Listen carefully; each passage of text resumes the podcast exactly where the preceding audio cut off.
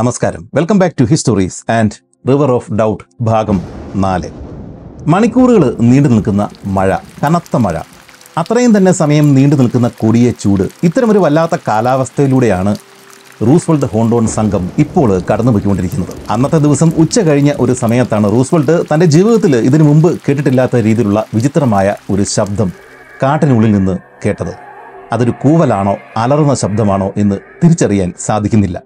പക്ഷേ വളരെ ഉച്ചത്തിൽ നീട്ടിയുള്ള ഭയാനകമായ ഒരു ശബ്ദമായിരുന്നു അത്. ആമസോൺ മഴക്കാടുകളിലെ കാനപ്പി ലെയറിൽ ജീവിക്കുന്ന വലിയ തരം കുരങ്ങുകളായിട്ടുള്ള ഹൗളർ മങ്കികളുടെ ശബ്ദമായിരുന്നു അത്. ഭൂമിയിൽ ഏറ്റവും ഉച്ചത്തിലുള്ള ശബ്ദമുണ്ടാക്കുന്ന ജീവികളിൽ ഒന്നാണ് ഹൗളർ മങ്കികൾ. മുമ്പ് പറഞ്ഞതുപോലെ ആമസോണിന്റെ ഏറ്റവും മുകളിലുള്ള കാനപ്പി ലെയറിൽ സാധാരണ ജീവിക്കുന്ന വലിയ കുരങ്ങുകളാണ് ഈ ഹൗളർ മങ്കികൾ. ഇവയുടെ ആഹാരം അവിടെയുള്ള പഴങ്ങൾ ഇലകൾ അങ്ങനെയുള്ള കാര്യങ്ങളെല്ലാമാണ്. അതുകൊണ്ട് തന്നെ ഈ കാനപ്പി ലെയറിൽ ഉള്ള ആ മരങ്ങളുടെ വിത്ത് വിതരണത്തിൽ ഈ പറയുന്ന ഹൗളർ മങ്കികൾക്ക് പ്രധാന പങ്കുണ്ട്. ശത്രുക്കളെ ഭയപ്പെടുത്തുക കൂട്ടുകാർക്ക് മുന്നറിയിപ്പ് കൊടുക്കുക ഇണകളെ ആകർഷിക്കുക അങ്ങനെ പലവിധ കാരണങ്ങൾ കൊണ്ടിട്ടാണ് ഈ ഹൗളർ മങ്കികൾ ഇത്രയും വലിയ കൂവൽ ശബ്ദം ഉണ്ടാക്കുന്നത്. ഇവരുടെ ഈ ഭയപ്പെടുത്തുന്ന കൂവൽ ശബ്ദം മൂന്ന് മൈൽ ദൂരം വരെയും കേൾക്കുവാൻ സാധിക്കുമെന്നാണ് പറയപ്പെടുന്നത്. ആമസോൺ മഴക്കാടുകളിൽ കണ്ടമാനം പ്രതിധ്വനികൾ ഈ ഒരു കൂവൽ ശബ്ദം ഉണ്ടാക്കും എന്നതിനാൽ ഇവറ്റകൾ ഏത് ഭാഗത്ത് നിന്നാണ് ഈ ഒരു ശബ്ദം ഉണ്ടാക്കുന്നതെന്ന് നമുക്ക് തിരിച്ചറിയാൻ സാധിക്കില്ല. അതുകൊണ്ട് തന്നെ ആദ്യമായിട്ട് ഈ ഒരു ഭാഗത്തൂടെ കടന്നു പോകുന്ന ആളുകൾക്ക് ഈ കൂവൽ ശബ്ദങ്ങൾ പല ദിശകളിൽ നിന്ന് വരുന്നതായിട്ട് തോന്നുകയും അവർ ഭയപ്പെട്ടു പോവുകയും ചെയ്യും. ആമസോണിന്റെ ഉൾഭാഗങ്ങളിൽ വസിക്കുന്ന ഈ ഹൗളർ മങ്കികളെ ഇവിടെ ജനിച്ചു വളർന്നിട്ടുള്ള ഈ ഹോണ്ടോൺ സംഘത്തിലെ ബാക്കി ആളുകൾ പോലും ഇതിനു മുമ്പ് നേരിട്ട് കാണുകയോ ഇത്തരം ശബ്ദങ്ങൾ കേൾക്കുകയോ ചെയ്തിട്ടുണ്ടായിരുന്നില്ല. അതുകൊണ്ട് തന്നെ സംഘത്തിലെ എല്ലാവരും ഈ ഒരു ശബ്ദം കേട്ടിട്ട് വല്ലാത്ത രീതിയിൽ ഭയപ്പെട്ടു. ഓർക്കുക ഇവരുടെ എക്സ്പെഡീഷൻ സമയത്ത് ഇവർ കണ്ടുമുട്ടിയ മൃഗങ്ങൾ കേൾക്കുന്ന കൂവൽ ശബ്ദങ്ങൾ ഇതൊക്കെ ശരിക്കും ഏതൊക്കെ മൃഗത്തിന്റെതാണ് എന്ന് ആ സമയത്ത് ഇവർക്ക് അറിവില്ലായിരുന്നു. പിന്നീട് ആളുകൾ പഠിക്കുകയും ഇവർ തന്നെ ഇതിനെപ്പറ്റി പഠിക്കുകയും ചെയ്തു കഴിഞ്ഞപ്പോഴാണ് ഈ മൃഗങ്ങളാകാം അല്ലെങ്കിൽ ഈ രീതിയിലുള്ള കുരങ്ങുകൾ പക്ഷികളൊക്കെ ആവാം ഈ ശബ്ദത്തിന് ഉടമകൾ എന്ന് പിന്നീട് മനസ്സിലായതാണ്. എന്താണെങ്കിലും ഈ ഹൗളർ മങ്കികളുടെ ഈ നീണ്ട കൂവലുകൾ ഈ സംഘത്തിലുണ്ടായിരുന്ന ആളുകളുടെ ഭയം ഇരട്ടിക്കുവാനാണ് സഹായിച്ചത്. റൂസ്വെൽട്ടിനും കെർമിറ്റിനും ഷെറിക്കും ഒരു കാര്യം മനസ്സിലായി. ഈ ഭാഗങ്ങളിലുള്ള ഈ വനങ്ങൾ ഇവർ വിചാരിക്കും പോലെ വിജനമല്ല. ഇതിനകത്ത് ധാരാളം മൃഗങ്ങളുണ്ട്.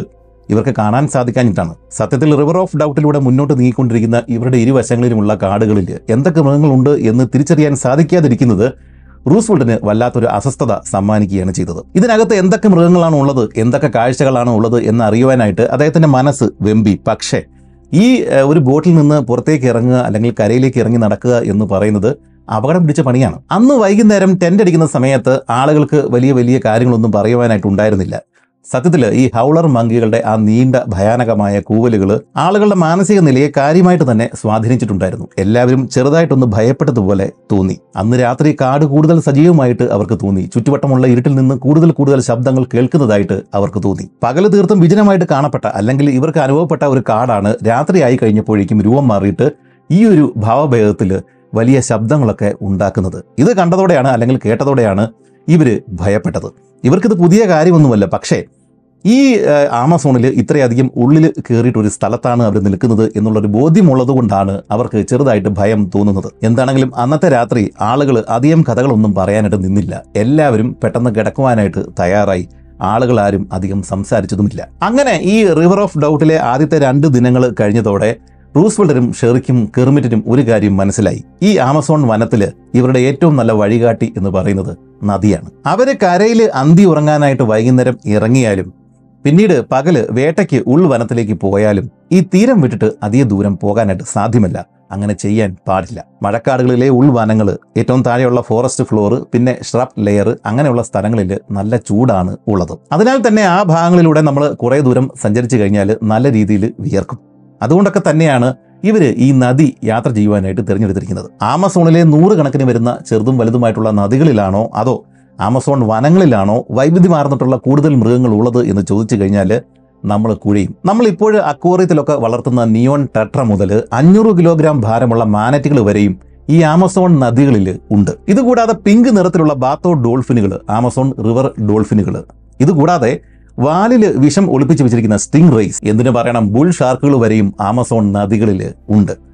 കടലിലും നദീജലത്തിലും ഒക്കെ ഒരേ സമയം കഴിയാൻ ശേഷിയുള്ള ബുൾ ഷാർക്കുകൾ ഈ അറ്റ്ലാന്റിക് തീരത്ത് നിന്നും ഏതാണ്ട് ആയിരത്തി ഒരുന്നൂറ് കിലോമീറ്റർ ഉള്ളിൽ വരെയും ആമസോൺ നദിയിലൂടെ ചെന്നെത്താറുണ്ട്. ഇതുപോലെ തന്നെ ആമസോൺ നദികളിൽ സാധാരണ ഉണ്ടാകുന്ന വെള്ളപ്പൊക്കം അത് ഇവിടെയുള്ള ഈ മത്സ്യങ്ങളുടെ രൂപഘടനയിലും അവരുടെ ജീവിത രീതിയിലൊക്കെ കാര്യമായിട്ട് സ്വാധീനം അല്ലെങ്കിൽ ചേഞ്ചസ് വരുത്തിയിട്ടുണ്ട്. വെള്ളപ്പൊക്ക കാലത്ത് ജലം കരകവിഞ്ഞ് ഒഴുകുന്ന സമയത്ത് സാധാരണഗതിയിൽ മീനുകൾക്ക് ഭക്ഷിക്കാൻ കിട്ടാത്ത പല കായ്കളും അങ്ങനെയുള്ള വസ്തുക്കളും ഒക്കെ ഈ ഒരു സമയത്ത് കിട്ടും. കാരണം വെള്ളം പൊങ്ങി കരകവിഞ്ഞ് ഒഴുകുന്ന സമയത്ത് ഉൾവനങ്ങളിലുള്ള ഈ മരത്തിന്റെ ചൂട് വരെയും വെള്ളം ചെല്ലുകയും ആ മരങ്ങളുടെ കായ്കൾ ഈ മത്സ്യങ്ങൾക്ക് ഭക്ഷിക്കുവാൻ കിട്ടുകയും ചെയ്യും. ബ്രസീൽ നട്ട് പോലുള്ള മരങ്ങളുടെ കായ്കൾ കടിച്ചു പൊട്ടിക്കാനായിട്ട് മത്സ്യങ്ങൾക്ക് സാധാരണഗതിയിൽ സാധിക്കാറില്ല. പക്ഷേ തമക്കി അല്ലെങ്കിൽ തമ്പാക്കി എന്ന് വിളിക്കപ്പെടുന്ന മത്സ്യങ്ങൾ അവരുടെ വായിലെ ഉളി പോലുള്ള പല്ലുകൾ ഇതിനു വേണ്ടി തന്നെ പ്രത്യേകം രൂപകൽപ്പന ചെയ്തതാണ്. വെള്ളപ്പൊക്ക സമയങ്ങളിൽ ഇവർ ഉൾവനങ്ങളിലുള്ള ഈ ബ്രസീൽ നട്ട് മരങ്ങളുടെ താഴെ വരെയും ചെന്ന് എത്തുകയും ഇതിന്റെ കട്ടിയേറിയ ഈ കായകൾ കടിച്ചു പൊട്ടിച്ച് ഭക്ഷിക്കുകയും ചെയ്യും. ഇത് ശരിക്കും സൗത്ത് അമേരിക്കൻ ലങ് ഫിഷ് ആണ്. ഈ മത്സ്യത്തിന്റെ പ്രത്യേകത ഇതിനെ ശ്വസിക്കാനായിട്ട് നമ്മളെപ്പോലെ തന്നെ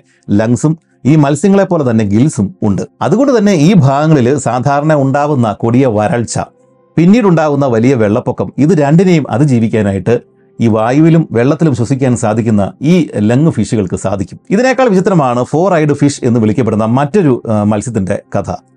ഈ മത്സ്യത്തിന് ശരിക്കും നാല് കണ്ണുകൾ ഉള്ളതായിട്ട് നമുക്ക് നോക്കിയാൽ കാണാനായിട്ട് സാധിക്കും. നാല് കണ്ണുകളല്ല ശരിക്കും ഉള്ളത്. ഈ നമ്മുടെ ഈ രണ്ട് കണ്ണുകൾ ആ കണ്ണുകൾക്ക് രണ്ട് ലെയേഴ്സ് മുകളിലും താഴെയുമായിട്ട് പ്രത്യേക രീതിയിലുള്ള രണ്ട് ടൈപ്പ് ലെയേഴ്സ് ഈ മത്സ്യത്തിന്റെ കണ്ണുകൾക്കുണ്ട്. അങ്ങനെ നാല് കണ്ണുകൾ ഉള്ളതായിട്ട് നമുക്ക് തോന്നും. എന്തുകൊണ്ടാണ് ഈ മത്സ്യങ്ങൾക്ക് ഈ രീതിയിലുള്ള ഒരു പ്രത്യേക ഘടന ഉള്ളത്? സാധാരണഗതിയിൽ ഈ ഫോർ ഐഡ് ഫിഷസ് ഇവർ സഞ്ചരിക്കുക ജലപ്പരപ്പിലൂടെയാണ്. അങ്ങനെ സഞ്ചരിക്കുന്ന സമയത്ത് ഈ കണ്ണിന്റെ മുകളിലത്തെ ലെയർ വെച്ചിട്ട് ഇവർക്ക് ജലപ്പരപ്പിന് മുകളിലുള്ള കാര്യങ്ങൾ അതായത് അവിടെ ചാഞ്ഞു കിടക്കുന്ന മരങ്ങൾ അങ്ങനെയുള്ള കാര്യങ്ങളൊക്കെ കാണാൻ സാധിക്കും. അതേ സമയത്ത് തന്നെ ഈ കണ്ണിന്റെ താഴെയുള്ള ലെയർ വെച്ചിട്ട് ഇവർക്ക് ഈ ജലത്തിന് അടിയിലുള്ള കാര്യങ്ങളും ഒരേ സമയം കാണാനായിട്ട് സാധിക്കും. അതായത് ഏതാണ്ട് ഒരു ത്രീ സിക്സ്റ്റി ഡിഗ്രി വ്യൂ ഇവർക്ക് ഇവരുടെ ഈ നാല് കണ്ണുകൾ വെച്ച് കിട്ടുന്നുണ്ട്. ഇതുകൂടാതെ ഇവയുടെ ശരീരത്തിലെ പ്രത്യേക സംവിധാനങ്ങൾ ഉപയോഗിച്ചിട്ട് ഇവയ്ക്ക് വായുവിൽ നിന്ന് ശ്വസിക്കുവാനായിട്ടും സാധിക്കും. അതുപോലെ തന്നെ ഈ നദിയിലേക്ക് ചെരിഞ്ഞിട്ട് വെള്ളത്തിന്റെ പരപ്പിനോട് ചേർന്ന് കിടക്കുന്ന ശിഖരങ്ങൾ മരത്തിന്റെ ചില്ലകൾ അതിലൊക്കെ പറ്റിപ്പിടിച്ചിരിക്കുന്ന പുഴുക്കൾ ചെറിയ ചെറിയ പ്രാണികൾ ഇതിനെയൊക്കെ ചാടി കടിച്ച് എടുക്കാനുള്ള കഴിവുകളും ഈ പറയുന്ന ഫോർ ഐഡ് ഫിഷുകൾക്ക് ഉണ്ട്. ഇനി ആമസോൺ നദിയിലെ അടുത്ത വിചിത്ര മത്സ്യം ഇലക്ട്രിക് ഫിഷ് ശരീരത്തിന് ചുറ്റും ചെറിയൊരു ഇലക്ട്രിക് ഫീൽഡ് ഉണ്ടാക്കിയെടുക്കാനായിട്ട് ഈ മത്സ്യങ്ങൾക്ക് സാധിക്കും. ഈ ഇലക്ട്രിക് ഫീൽഡ് ഉപയോഗിച്ച് ഇവർ ഇവരുടെ കൂട്ടത്തിലുള്ള മറ്റ് മീനുകളും ഒക്കെ ആയിട്ട് ആശയവിനിമയം നടത്താറുണ്ട്. അതുകൂടാതെ നല്ല കലക്ക വെള്ളത്തിൽ ഈ ഫീൽഡ് ഉപയോഗിച്ച് തന്നെ ഇവർക്ക് ഇരകളെ കണ്ടെത്തുവാനും സാധിക്കും. ഇതിനും പുറമെ ചില ജാതി ഇലക്ട്രിക് ഫിഷുകൾ ഇരകളെ ഈ ഇലക്ട്രിക് ഫീൽഡ് ഉപയോഗിച്ച് തന്നെ ബോധം കെടുത്തിയ ശേഷം ഭക്ഷിക്കാറുമുണ്ട്. അങ്ങനെ പലവിധ ഉപകാരങ്ങൾ ഇവർക്ക് ഈ ഇലക്ട്രിക് ഫീൽഡ് കൊണ്ട് ഉണ്ട്. അത് മാത്രമല്ല ഈ ഇലക്ട്രിക് ഫിഷുകൾ പട്ടിണിയുള്ള സമയങ്ങളിൽ ബാക്കിയുള്ള ഇലക്ട്രിക് ഫിഷുകളുടെ വാൽ ഭാഗം കടിച്ചെടുത്ത് ഭക്ഷിച്ചാണ് ജീവിക്കുക. ഈ ഇലക്ട്രിക് ഫിഷുകളുടെ വാൽ ഭാഗം നമ്മുടെ പല്ലിയുടെ വാൽ പോലെ പിന്നീട് ഉണ്ടായി വരികയും ചെയ്യും. അതുകൊണ്ട് പട്ടിണി കാലത്ത് അങ്ങോട്ടും ഇങ്ങോട്ടും വാൽ തിന്ന് ജീവിക്കാനായിട്ട് ഇവർക്ക് സാധിക്കുകയും ചെയ്യും. അടുത്തത് വാട്ടർ മങ്കി എന്നറിയപ്പെടുന്ന വലിയൊരു മീനാണ്. ഈ മീനിനെ നമ്മൾ കണ്ടിട്ടുണ്ട്. നമ്മുടെ നാട്ടിലൊക്കെ വലിയ അക്വേറിയങ്ങളിൽ ഒക്കെ ആളുകൾ ഇതിനെ വളർത്തുന്നുണ്ട്. സിൽവർ ആരോമന എന്ന് പറഞ്ഞ പേരുള്ള ഒരു വലിയ മത്സ്യമാണിത്. ഈ മത്സ്യത്തിന്റെ പ്രത്യേകത നിങ്ങൾ ചില റീൽസിലും വീഡിയോസിലൊക്കെ കണ്ടിട്ടുണ്ടാവണം. തീരത്ത് കൊത്തിപ്പിറക്കി നടക്കുന്ന അല്ലെങ്കിൽ മരത്തിൽ ഈ വെള്ളത്തോട് ചാഞ്ഞു കിടക്കുന്ന മരച്ചെല്ലുകളിൽ വിശ്രമിക്കുന്ന ചില പക്ഷികളെയൊക്കെ വെള്ളത്തിൽ നിന്ന് ഉയർന്നു ചാടിയിട്ട് ഒരു വലിയ മത്സ്യം വന്ന് കടിച്ചെടുത്തുകൊണ്ട് പോകുന്ന ഒരു ഭാഗം പല റീൽസിലും നിങ്ങൾ കണ്ടിട്ടുണ്ടാവണം. അത് ഈ മത്സ്യമാണ്. ഇത്തരം ആക്രമണ സ്വഭാവം ഉള്ളതുകൊണ്ടാണ് വലിയ ടാങ്കുകളിലൊക്കെ ഇട്ട് ഇതിനെ വളർത്തേണ്ടി വരുന്നത്. എന്നാൽ നമ്മൾ ഈ പറഞ്ഞതൊക്കെ ആമസോൺ നദികളിലെ മീനുകളുടെ പ്രത്യേകതകളാണ്. ഇതൊന്നും ഈ റിവർ ഓഫ് ഡൗട്ടിലൂടെ നീങ്ങിക്കൊണ്ടിരിക്കുന്ന അല്ലെങ്കിൽ ജലപ്പരപ്പിലൂടെ നീങ്ങിക്കൊണ്ടിരിക്കുന്ന റൂസ്ഫുഡിനും സംഘത്തിനും ഭീഷണിയേ അല്ല.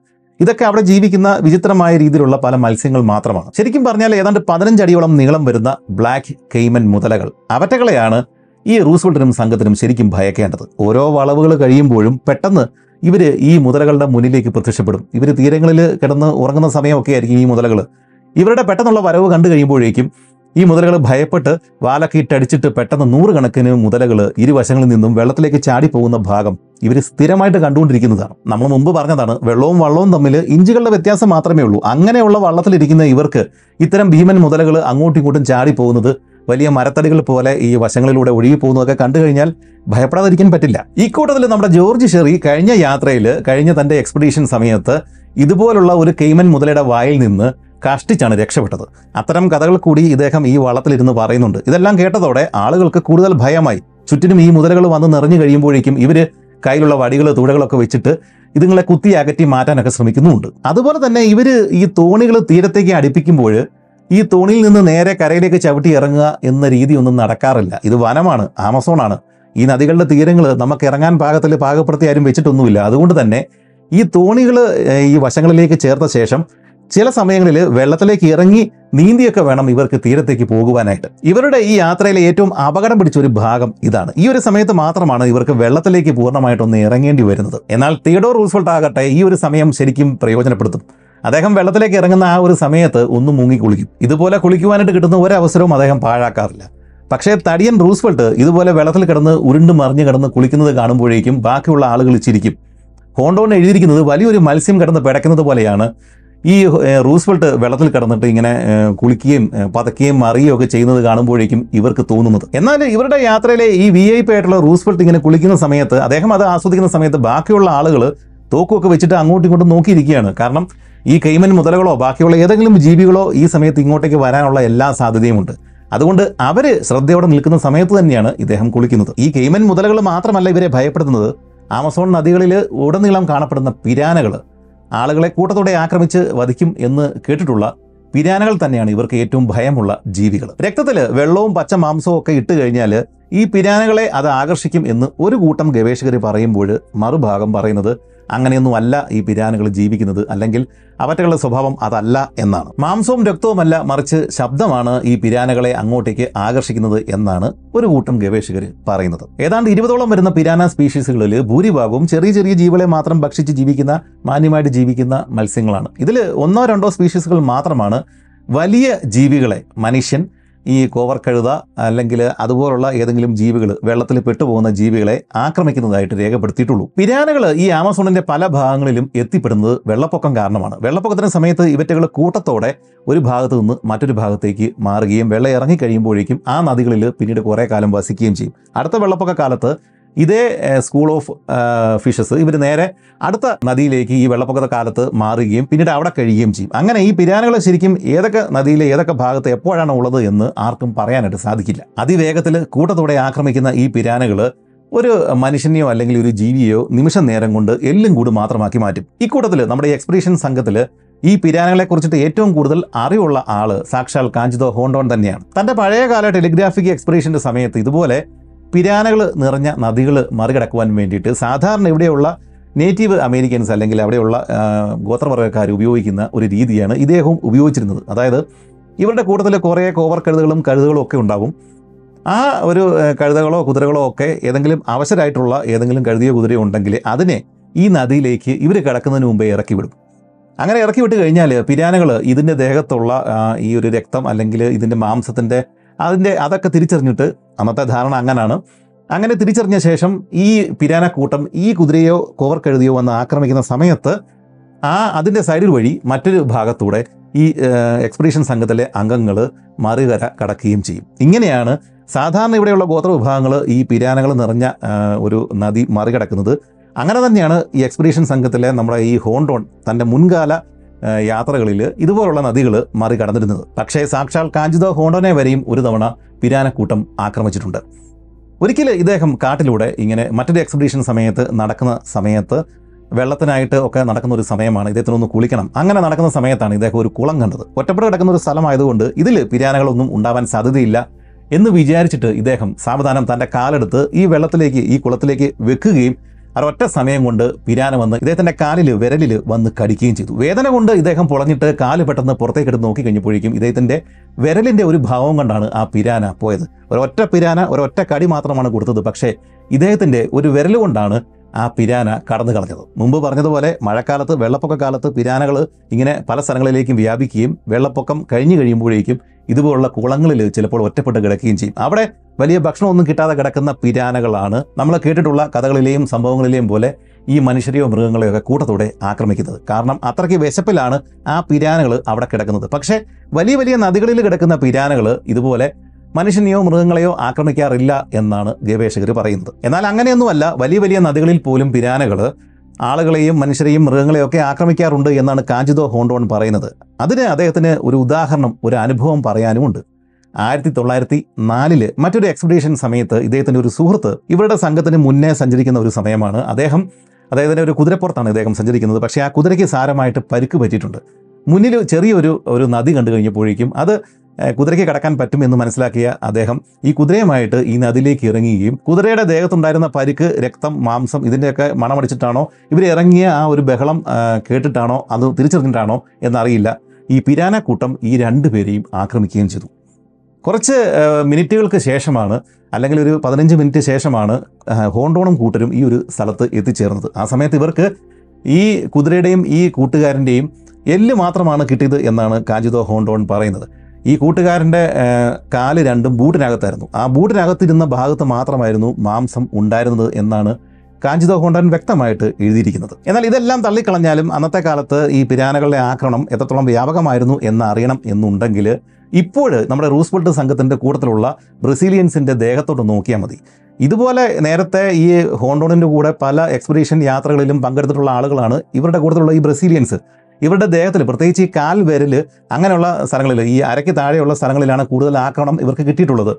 പല ആളുകൾക്കും ഈ പിരാന കടിച്ച പാട് അവരുടെ ദേഹത്തുണ്ട്. നമ്മുടെ പക്ഷി ഗവേഷകൻ ജോർജ് ഷെറി ഇദ്ദേഹത്തിന്റെ ഒരു മുൻ യാത്രയിൽ ഇദ്ദേഹത്തിന്റെ ഒരു സുഹൃത്തിന്റെ കൈയുടെ ഒരു ഭാഗം തന്നെയും പിരാനകൾ കടിച്ചെടുത്തുകൊണ്ട് പോയതാണ്. ഈ ഷെറി തന്നെയും മറ്റൊരവസരത്തിൽ വെള്ളത്തിലേക്ക് ചാഞ്ഞു കിടന്നിരുന്ന ഒരു മരത്തിന്റെ മുകളിൽ കയറി ഇരുന്നിട്ട് അവിടെ ഇരുന്ന് ഇദ്ദേഹം ഒരു പക്ഷിയെ നിരീക്ഷിക്കുന്ന സമയത്ത് ഇത് പിടിവിട്ടിട്ട് ഇദ്ദേഹം ഈ വെള്ളത്തിലേക്ക് പിരാനകൾ നിറഞ്ഞ ഒരു വെള്ളത്തിലേക്ക് നദിയിലേക്ക് ഇദ്ദേഹം വീഴുകയും ഭാഗ്യം കൊണ്ട് അന്ന് അതിവേഗതയിൽ നീന്തി രക്ഷപ്പെടുകയുമാണ് ഉണ്ടായത്. പക്ഷേ നല്ല രീതിയിൽ ഇദ്ദേഹത്തിന് പിരാനകളുടെ കടി കടിയേറ്റിട്ടുണ്ടായിരുന്നു ദേഹം മുഴുവൻ അതിന്റെ പാടുകളും അദ്ദേഹത്തിന് ഇപ്പോഴും ഉണ്ട്. പിരാനകളെ പോലെ തന്നെ ആമസോണിൽ കുപ്രസിദ്ധി ആർജിച്ച മറ്റൊരു മത്സ്യമുണ്ട്. കാഞ്ചിരു അല്ലെങ്കിൽ കണ്ടീരു എന്ന് നമ്മൾ വിളിക്കും. വാമ്പയർ ഫിഷ് എന്നും പേരുള്ള ഈ കഞ്ചിരു അല്ലെങ്കിൽ കണ്ടീരു ഈ മറ്റു മത്സ്യങ്ങളുടെ രക്തം കുടിച്ചാണ് ജീവിക്കുന്നത്. അതുകൊണ്ടാണ് ഈ വാമ്പയർ ഫിഷ് എന്ന പേര് ഇതിന് കിട്ടിയത്. ചെറിയൊരു മത്സ്യമാണ് ട്രാൻസ്പെറന്റ് ആണ്. നമുക്ക് കണ്ടു കഴിഞ്ഞാൽ വെള്ളത്തിലൂടെ സഞ്ചരിക്കുന്നത് നമുക്ക് പെട്ടെന്ന് തിരിച്ചറിയാൻ പോലും പറ്റാത്ത രീതിയിലുള്ള അത്രയ്ക്ക് ചെറിയൊരു മത്സ്യമാണ് ഈ കാഞ്ചീരു അല്ലെങ്കിൽ കാൻഡീരു വലിയ വലിയ മീനുകളുടെ ചെകിള വഴി അകത്തേക്ക് കയറിയിട്ടാണ് ഇവറ്റകൾ ഈ രക്തമൊക്കെ കുടിച്ചിട്ട് ജീവിക്കുന്നത്. ഒരു തരം പാരസൈറ്റ് ജീവിതമാണ് ഈ ജീവികൾക്ക് ഉള്ളത് ഈ കാൻഡിരു മത്സ്യങ്ങൾക്ക് ഉള്ളത്. എന്നാൽ നമ്മെപ്പോലുള്ള മനുഷ്യന്മാർ വെള്ളത്തിൽ ഇറങ്ങിയിട്ട് ഈ ആമസോൺ നദികളിൽ ഇറങ്ങിയിട്ട് ഒന്ന് കുളിക്കാനായിട്ട് ശ്രമിക്കുന്ന സമയത്ത് ഒന്ന് മൂത്രമൊഴിച്ചാൽ ആ മൂത്രത്തിന്റെ സാന്നിധ്യം ഈ കഞ്ചിരു കാൻഡിരു മത്സ്യത്തിന് തിരിച്ചറിയാൻ സാധിക്കും എന്നും അതുവഴി ഈ മൂത്രനാളി വഴി ഇത് അകത്തേക്ക് കയറും എന്നും നമ്മുടെ മൂത്രനാളി വഴി ഇത് അകത്തേക്ക് കയറിയിട്ട് വലിയ പ്രശ്നങ്ങൾ സൃഷ്ടിക്കുമെന്നുമാണ് ആമസോണിലെ ആളുകൾ ആമസോൺ ഗോത്ര ജനത ഇപ്പോഴും വിശ്വസിക്കുന്നത്. പഴയ ആമസോൺ യാത്രികർ ഒട്ടനവധി കഥകൾ ഈ കാൻഡീരു മത്സ്യവുമായിട്ട് ബന്ധപ്പെട്ടിട്ട് എഴുതിയിട്ടുമുണ്ട്. ആയിരത്തി തൊള്ളായിരത്തി തൊണ്ണൂറ്റി ഏഴിലാണ് ബ്രസീലിൽ ഇതുപോലൊരു സംഭവം അവസാനമായിട്ട് ഔദ്യോഗികമായിട്ട് റിപ്പോർട്ട് ചെയ്യപ്പെട്ടത്. മുട്ടറ്റം വെള്ളത്തിലിറങ്ങിയ ഒരു ഇരുപത്തിമൂന്നുകാരന്റെ മൂത്രനാളി വഴി ഈ കാൻഡീരു മത്സ്യം അകത്തേക്ക് കയറി എന്നാണ് കേസ്. ഇതിനുശേഷം സർജറി നടത്തിയിട്ടാണ് ഈ ഒരു മത്സ്യത്തെ പുറത്തെടുത്തത്. മുട്ടറ്റം വെള്ളത്തിൽ എന്ന് ഓർക്കുക. അതായത് നമ്മൾ മൂത്രം ഒഴിക്കുന്ന സമയത്ത് ആ മൂത്രം വഴി ഈ കാൻഡൂരു മത്സ്യം അകത്തേക്ക് വന്ന് കയറും എന്നൊക്കെയാണ് വിശ്വാസം. എന്നാൽ ആയിരത്തി തൊള്ളായിരത്തി തൊണ്ണൂറ്റി ഒൻപതിൽ അമേരിക്കൻ മറൈൻ ബയോളജിസ്റ്റ് ആയിട്ടുള്ള സ്റ്റീഫൻ സ്പോട്ട് ഇദ്ദേഹം ഈ ഒരു സംഭവം അന്വേഷിക്കാൻ വേണ്ടിയിട്ട് തന്നെ ബ്രസീലിൽ എത്തുകയും സർജറി ചെയ്ത ഡോക്ടറെ നേരിട്ട് പോയി കാണുകയും അദ്ദേഹത്തിന്റെ പ്രബന്ധങ്ങൾ നേരിട്ട് പരിശോധിക്കുകയും ചെയ്തു. പിന്നീട് ഇദ്ദേഹം അതിനെക്കുറിച്ചിട്ട് വിശദമായിട്ട് ഒരു പ്രബന്ധം തയ്യാറാക്കി അവതരിപ്പിക്കുകയും ചെയ്തു. അതിൽ നിന്ന് ബാക്കിയുള്ള ഗവേഷകർ ഭൂരിഭാഗം ഗവേഷകരും ഈ കാൻഡിരു കഥകൾ ഇപ്പോൾ തള്ളിക്കളയുകയാണ്. ഈ ബ്രസീലിൽ നടന്ന അവസാനത്തെ സംഭവം പോലും അതങ്ങനെ അല്ല നടന്നത് എന്നാണ് ഇദ്ദേഹം പറയുന്നത്. ഇദ്ദേഹത്തിന്റെ പ്രബന്ധം ഇതിനു മുമ്പ് ഇത് സർജറി നടത്തിയ ഡോക്ടറുടെ പ്രബന്ധം ഒക്കെ ഇന്റർനെറ്റിൽ ലഭ്യമാണ്. നിങ്ങൾക്ക് വേണമെങ്കിൽ വായിക്കാം. നമ്മൾ വെള്ളത്തിൽ ഇറങ്ങി കുറേ നേരം നിന്നിട്ട് ഒരു കാൻഡീരു മത്സ്യം നമ്മുടെ മൂത്രനാളി വഴി അകത്തേക്ക് കയറുവാൻ പാകത്തിൽ നമ്മൾ നിന്നു കൊടുക്കുകയും ആ ദ്വാരം നമ്മൾ കൈകൊണ്ട് വലുതാക്കി കൊടുത്താലും മാത്രമേ ഈ മത്സ്യം അകത്തേക്ക് കയറുകയുള്ളൂ. അല്ലെങ്കിൽ അങ്ങനെ ആ മത്സ്യത്തിന് വെള്ളത്തിലൂടെ അല്ലാതെ നമ്മുടെ മൂത്രനാളി വഴി അകത്തേക്ക് കയറാനായിട്ട് വലിയ പ്രയാസമാണ് എന്ന് തന്നെയാണ് ഇപ്പോഴുള്ള ഭൂരിഭാഗം ഗവേഷകരും പറയുന്നത്. മൂത്രനാളി വഴി ഇത് അകത്തേക്ക് കയറുമോ എന്നുള്ള കാര്യത്തിൽ ഇപ്പോഴും തർക്കങ്ങൾ നിലവിലുണ്ട്. പക്ഷേ മൂത്രം ഇതിനെ ആകർഷിക്കില്ല എന്നുള്ള കാര്യത്തിൽ ഇപ്പോൾ ഗവേഷകർക്ക് ഒരേ അഭിപ്രായമാണ് ഉള്ളത്. നിങ്ങൾ ഒരു കാര്യം ഓർക്കുക. ഇതുപോലുള്ള സംഭവങ്ങൾ നമ്മൾ പഠിക്കേണ്ടത് ഏതെങ്കിലും വെബ്സൈറ്റിലൊക്കെ എഴുതി വെച്ചിരിക്കുന്ന ആരെങ്കിലുമൊക്കെ എഴുതി വെച്ചിരിക്കുന്ന സാധനങ്ങൾ വായിച്ചിട്ടില്ല.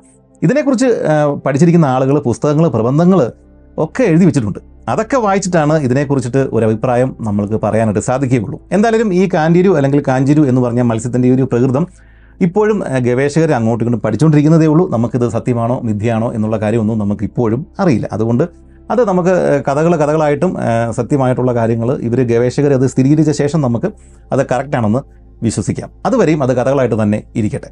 അങ്ങനെ ആയിരത്തി തൊള്ളായിരത്തി പതിനാല് മാർച്ച് മാസം ഒന്നാം തീയതി റിവർ ഓഫ് ഡൗട്ടിലൂടെ ഇവർ യാത്ര തുടങ്ങിയിട്ട് മൂന്നാമത്തെ ദിവസം. അന്നത്തെ ദിവസം രാവിലെ പതിവ് പോലെ തന്നെ സർവേ ടീം നമ്മുടെ ഹോണ്ടോണ് കെർമിറ്റ് റൂസ്വെൽട്ട് അങ്ങനെ അടങ്ങുന്ന ആ ഒരു ടീം രാവിലെ തന്നെ അവിടെ വിട്ടു. അതിനുശേഷം ഏതാണ്ട് പതിനൊന്ന് മണി ആയി കഴിഞ്ഞപ്പോഴാണ് നമ്മുടെ റൂസ്വെൽട്ടും സംഘവും ഈ ക്യാമ്പിൽ നിന്ന് തീരം വിട്ടിട്ട് വീണ്ടും ഈ നദി വഴി യാത്ര തുടങ്ങിയത്. കുറച്ച് സമയം കഴിഞ്ഞപ്പോഴേക്കും ഇവർ ഈ ഹോണ്ടോണിന്റെയും കെർമിറ്റിന്റെയും ഒപ്പം എത്തുകയും ചെയ്തു. അങ്ങനെ ഇവർ ഈ സംയുക്ത സംഘം ഒരുമിച്ച് മുന്നോട്ട് നീങ്ങിക്കൊണ്ടിരിക്കുകയാണ്. ആ സമയത്ത് കനത്ത മഴ പെയ്യുന്നുണ്ടായിരുന്നു. അതുകൊണ്ട് തന്നെ ഇവർക്ക് ചുറ്റുവട്ടത്തുള്ള കാര്യങ്ങൾ നേരെ ചൊവ്വെ കാണാനായിട്ടൊന്നും സാധിക്കുന്ന ഒരു സമയമായിരുന്നില്ല. മഴ തുടങ്ങിയിട്ട് കുറച്ച് മണിക്കൂറുകളായി ഇവർ ഈ മുന്നോട്ട് പോയിക്കൊണ്ടിരിക്കുന്നത് മഴ നനഞ്ഞു തന്നെയാണ് ഇവർ മുന്നോട്ട് ഈ നദിയിലൂടെ പോയിക്കൊണ്ടിരിക്കുന്നത്. അപ്പം അതുപോലെ തന്നെ റൂസ്വെൽട്ട് നദിയുടെ ഇരുവശങ്ങളിലേക്ക് ഒന്ന് നോക്കി. തലേദിവസം കണ്ടതുപോലെ തന്നെ നിമിടമായ വനമാണ്. അതിനകത്ത് ഇരുട്ടാണ്. എന്താണുള്ളതെന്ന് കാണാൻ പറ്റുന്നില്ല. കൂട്ടത്തിൽ നല്ല മഴ. അതുകൊണ്ട് തന്നെ ഇവർക്ക് കാണാൻ സാധിക്കുന്ന ആ ഒരു ദൂരത്തിന് പരിമിതിയുണ്ട്. പക്ഷേ ഇരുവശങ്ങളിലും കാട് നിറഞ്ഞു നിൽക്കുന്നത് ഇവർക്ക് കാണാം. അത് കഴിഞ്ഞപ്പോഴേക്കും ഒരു വളവ് കഴിഞ്ഞു. ആ വളവ് കഴിഞ്ഞപ്പോഴേക്കും ഇദ്ദേഹത്തിന് ചുറ്റും നോക്കിക്കഴിഞ്ഞപ്പോഴേക്കും ഭൂപ്രകൃതി പെട്ടെന്നൊന്ന് മാറിയതായിട്ട് തോന്നി. ഇത്രയും നേരം തീരങ്ങൾക്ക് ഇരുവശവും ഈ തീരങ്ങൾ തൊട്ട് തഴുകി നിബിഡ വനം നിൽപ്പുണ്ടായിരുന്നു. പക്ഷേ ഇപ്പോഴങ്ങനെ കാണുന്നില്ല. മരങ്ങളൊക്കെ ആരൊക്കെയോ വെട്ടി നശിപ്പിച്ചതുപോലെ ഇദ്ദേഹത്തിന് തോന്നി. ഇവരുടെ ഈ നദിയുടെ ഇരുവശങ്ങളിലുള്ള ആ ഒരു സ്ഥലത്ത് സംഭവിക്കുന്ന ആ ഒരു മാറ്റം എല്ലാവരും നോക്കുന്നുണ്ടായിരുന്നു. കനത്ത മഴയാണ്. എന്തുകൊണ്ടാണ് ഇങ്ങനെ സംഭവിച്ചത് എന്ന് ചുറ്റും നോക്കിയിട്ട് അവർക്ക് മനസ്സിലാവുന്നില്ല. വീണ്ടും നദി അടുത്ത വളവ് തിരിഞ്ഞു.